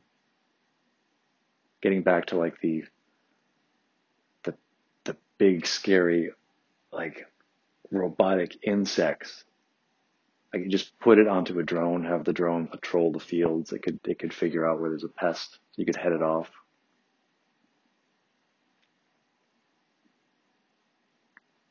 But you, you'd have to start like selling to like the big, like Tyson Foods. But ultimately, you'd you'd you'd hope to make this sort of thing available to less developed countries where agriculture is the, the, way of life. You, would want to go, basically it's like the only economy. People are farmers and there is no other industry or no other real markets. They would stand to benefit from this the most, I think. Have the biggest impact on them, but they're also the people who could least afford this kind of technological solution. It's, I guess, similar to the electric car market. You have to start, you have to find the people with the purchasing power who can help support you with the intent of eventually making it more broad. That's what I would do. If I were some fabulously wealthy billionaire, I'm just looking to try and make a dent in the world. Uh, I would focus on the food supply and I would start with the early detection of, yeah, some things that are attacking plants. Um, there's a very interesting company in down in Santa Barbara, actually. This is one of the more interesting startups in Santa Barbara, really anywhere. But it's a bunch of chemists, and what, what they they developed a very thin organic coating you can put onto produce that will extend its shelf life. It's non-toxic. I think you can eat it. I, th- I don't think you have to peel it off, but you coat the produce in it and it, it basically keeps it from spoiling. I think that's fascinating. If I were, if I were a chemist or a biologist, if I knew anything about any of that, I would, I, I would consider going there. Uh, the company is called Apeel Sciences. That's a brilliant idea, though. That's um, good application of technology. How do we, yeah, wield our chemistry powers like superheroes? Yeah, but uh, back to back to the whole technology thing. So, you, I, I guess it's like you could move into the food farm industry, uh, look into community supported agriculture, whatever's going on in food, you could figure out how to use software skills to make that more efficient. One idea. There's certainly plenty of places you could take tech skills and uh, apply them for social good. But I kind of wonder if that's the wrong way of looking at the problem. Like I, I, I am an engineer, so I've got this hammer and my eyes are full of nails, so to speak. And I kind of wonder if that isn't just myopically trying to. I don't know if that's really the answer we need right now. As technology seems to consolidate, as I've, I've been saying, like everybody orders everything on Amazon. And what the direction I would like to see is more people opening independent artisanal shops, not embracing the race to the bottom. Let's not compete on cost. Let's make something novel that actually creates a sense of community locally and creates special things that you couldn't get online that people are willing to pay a premium for. Uh, I, th- I think I like that sociological implication too. I, I would rather not it, not it be we need to order everything online because we that that's the most convenient thing, and that's that becomes the predominant option. The, the, yeah, there's a book on sociology that's often referenced called The Great Good Place, which I think is about 20 years old now. And the general theme of that was human beings need a place to go that is not work and is not their home, but somewhere they, they can go and just be not at those places. Like you go to a bowling alley and just hang out there.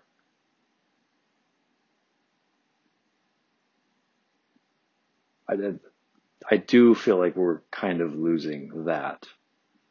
That was the reason meetup.com was founded, if I recall correctly. The, the founder of that in around around 2000 I, I think maybe because of that book, The Great Good Place, got a sense of, yes, sociologically, there is a risk here. He saw society moving in that direction. Everything happens, everything is going to start happening more online, and that will erode the sense of community.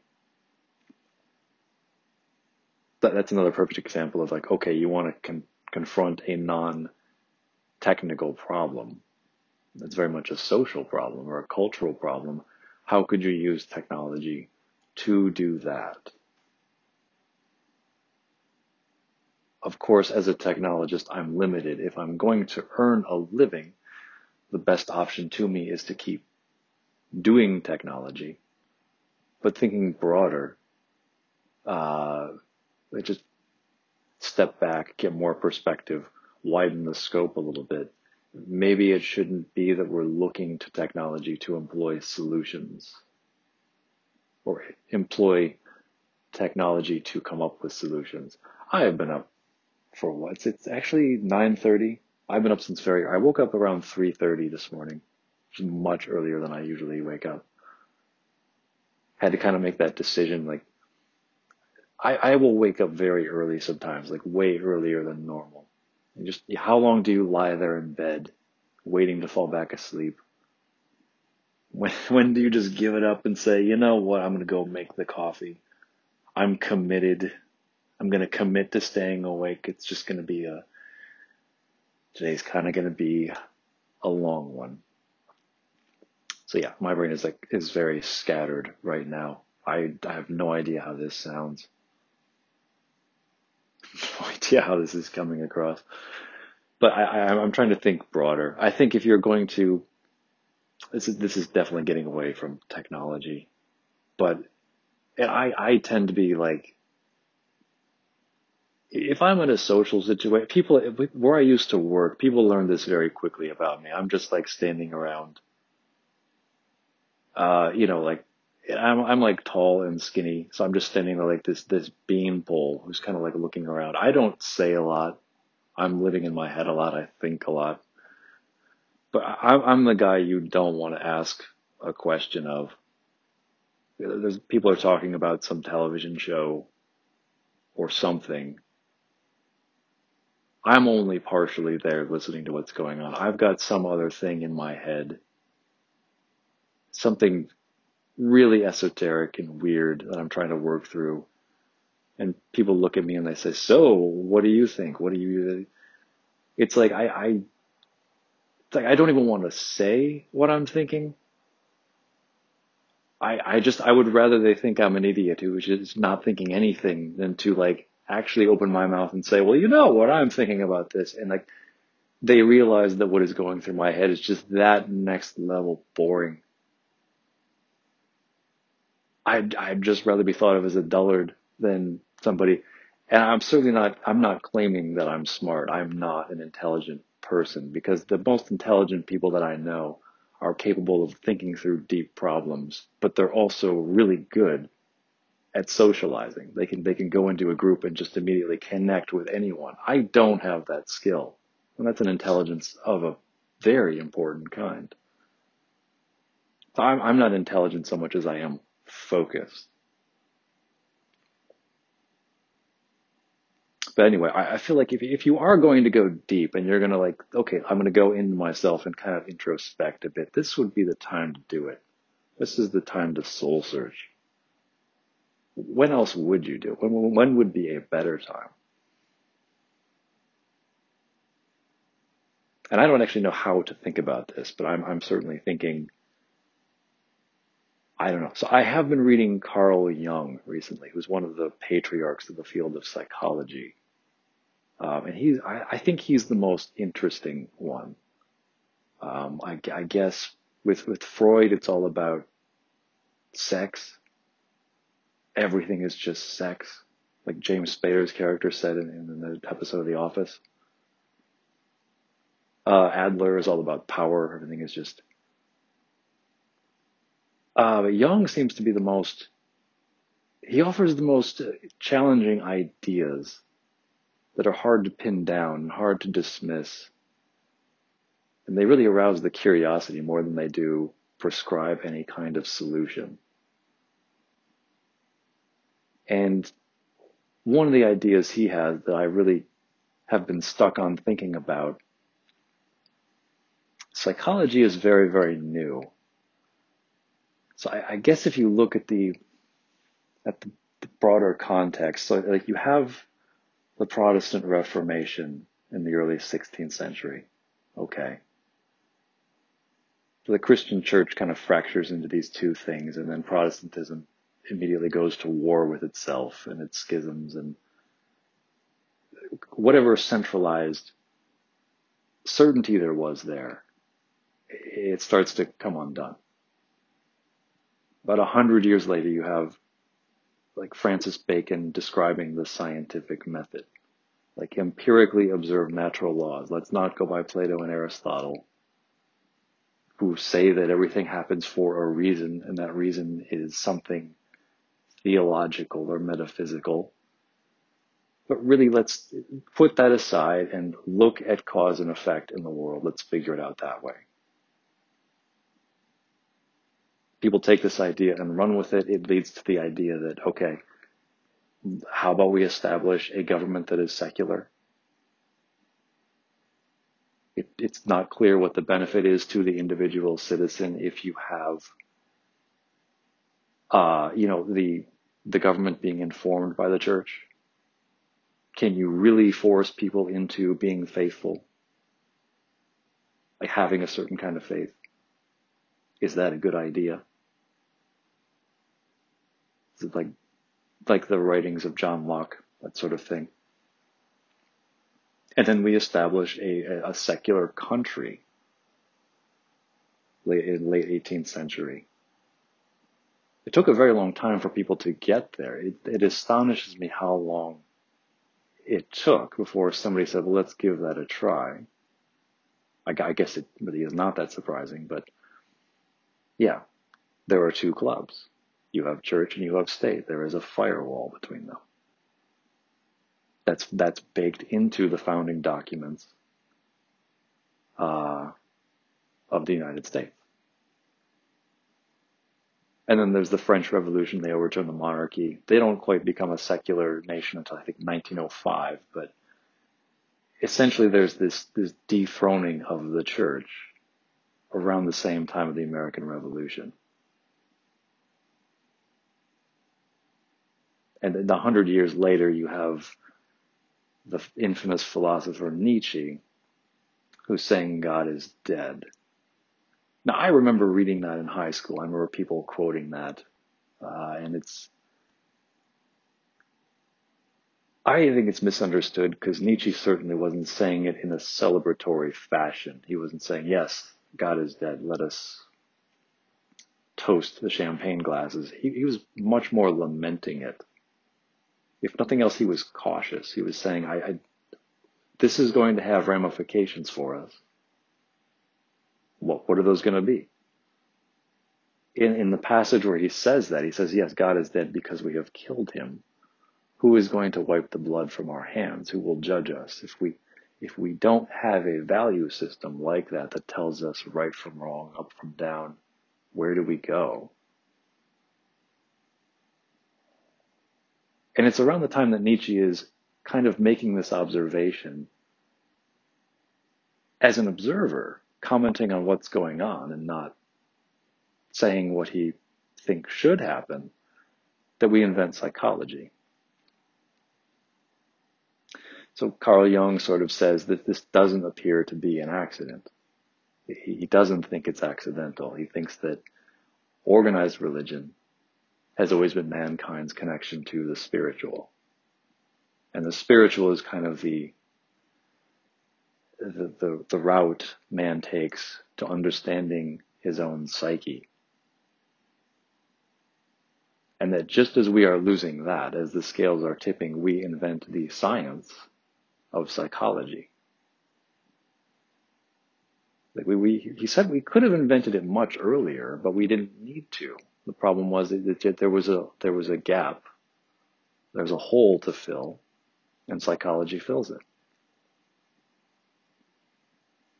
And that certainly has always resonated with me, that idea, because it's not as though we have a singular psychology. We don't have a field of psychology. We have psychologies. I, am studying Carl Jung just on my own. I'm not a psychologist. But I find that interesting. And there are plenty of people who call themselves Jungian psychoanalysts. That's their school of thought. The therapist I see now doesn't follow that. I think she reads Jung, but she is, she practices with her patients a different school of thought.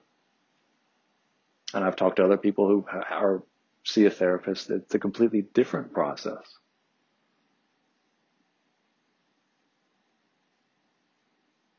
It's kind of like, all right, it, just whatever works. There's different denominations of psychology. It just depends on the way you would go to a guru or a spiritual advisor. They would sort of pick their chosen way of interpreting uh, whatever myths they wanted to adopt, whatever whatever teachings they wanted to give you.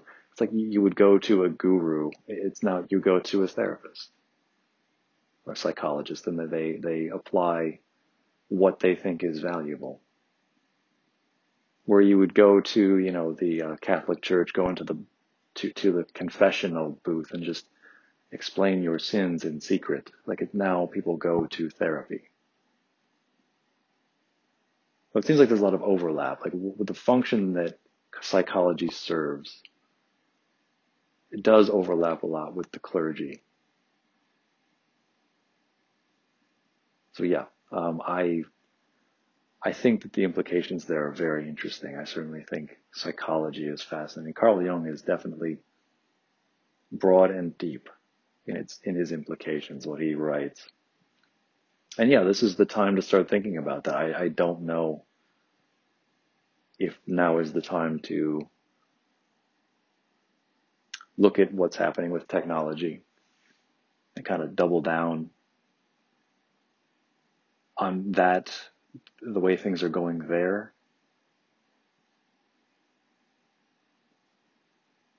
Or if we should just be trying to go a completely different direction. It's like the founder of Wired magazine. Um, at, at some point, he was not that into technology. Like even when he was founding Wired magazine, I remember reading he he, he wasn't really actively using computers. He, he's somebody who tends to eschew technology. He founded a magazine exclusively about technology, but really didn't embrace it in his personal life. It may be a personal choice and not something you can institutionalize the way I'm talking about, but even if it is a personal choice, then it's something to think of. You know, what, to what extent do you embrace technology and to what extent do you minimize its impact on your life? And it's hard. It, it's like I was talking about sugar earlier. Like the, what you eat is governed very much by what the people in your social circles eat. You can only go outside of that so far. You can only like say, I am the lone vegetarian. Let's go to the restaurant I want to. Uh, you can only do that so much. It's certainly easier now to be a vegetarian, but it, it, it is not easy to be someone who does not uh, socialize online. I, I, I mentioned moving to the Bay Area, and since I've moved here in the past four years, I really haven't established a social life. Uh, it, it's largely because I, I choose not to engage with other people online all that much. If I do, it's a means to some other thing. You, you can call me so we can arrange to meet in person. Text me so we can work some other offline thing out. I'm not having long threads of conversation with people on these chat apps. I had a coworker of mine ping me an email saying like, "Hey, which uh, social chat apps do you use?" I I don't know. WhatsApp, I don't even know what they are. I don't even, I'm not even entirely sure what he could mean by that. I don't think it's Facebook necessarily, but I don't know. I don't have any desire to know. Can I, can I give you my phone number and we just, we just talk? So I guess I would like to see cultural and social change that makes us, yeah, as individuals, gives us more options. I'd like to see more options. That is again, I think a way of restating the point of I'd like to see the balance kind of spread out a little more.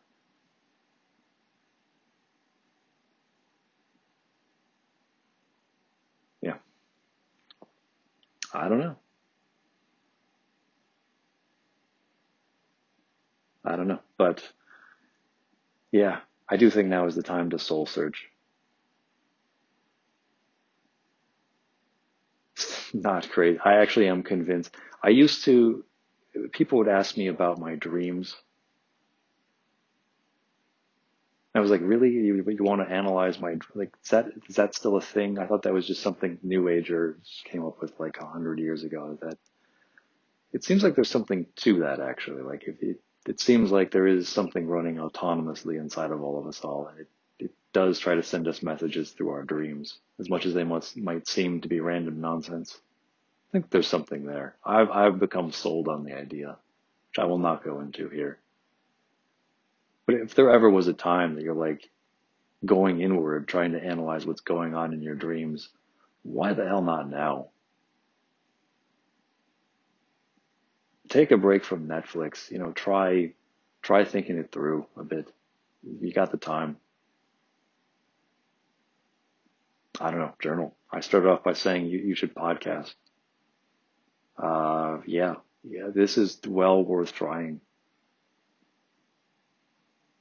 Kind of addictive too. The, the first day I sat down to write voice memos to myself, and I was like, maybe I can publish some of these. I ended up like losing track of time. Like it got dark. I forgot to eat. Like seven hours went by, and I was still just just sitting in my, on my couch, wandering around my place. I had completely forgotten that I had other things to do. Just felt good to talk things through. I, it, it's a good time to do that, or sit down and write, create.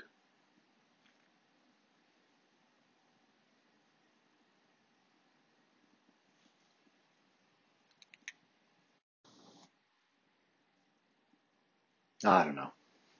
I do wonder how much this is based on skewed perspective on my part. I, like like I said, I've been in Silicon Valley, Bay Area, now in San Francisco for the last four years. So I, I am kind of immersed in it. I, I remember when I, I first came to this area and I was interviewing around at different tech companies for jobs. Was coming across some nutty things. Like I had to, somebody had an iPad rigged up in one building to like control the elevator and for, for some, you think that would, that would make it easier. It was just, it was something you couldn't figure out. People were struggling. What do I swipe? What do I touch just to summon the elevator and get it to take me to this floor?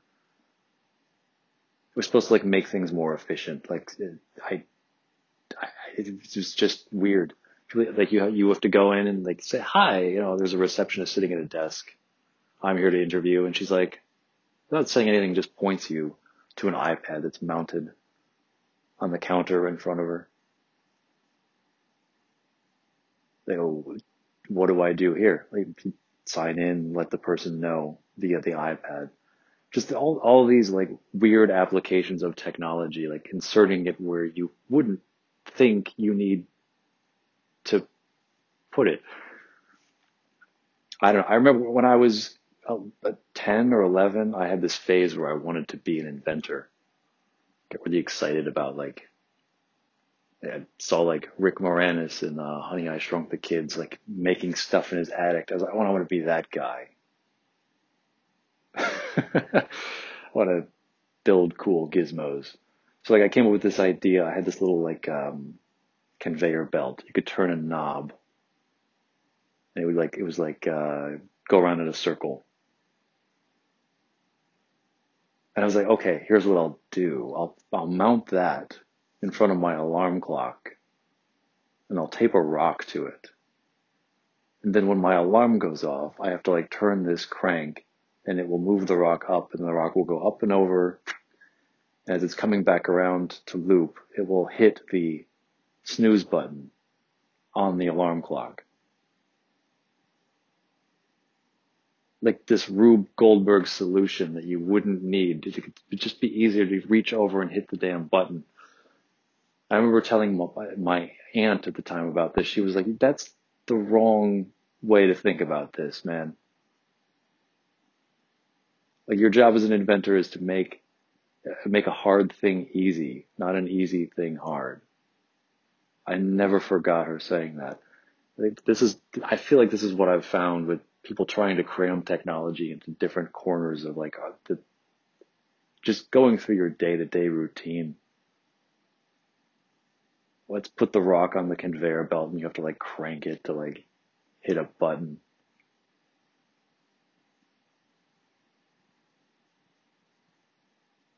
I don't know. I personally don't think I'm nuts. I think, I think things start, it's like sushi. It started in California, but eventually you got people in Boston you know, going getting it. It's I, I, I feel like it's prevalent enough now. Like tech is just slowly creeping into our lives. It's probably not like you can get rid of that. I'm certainly not saying we should. I'm saying balance. Even if I don't know how we get there.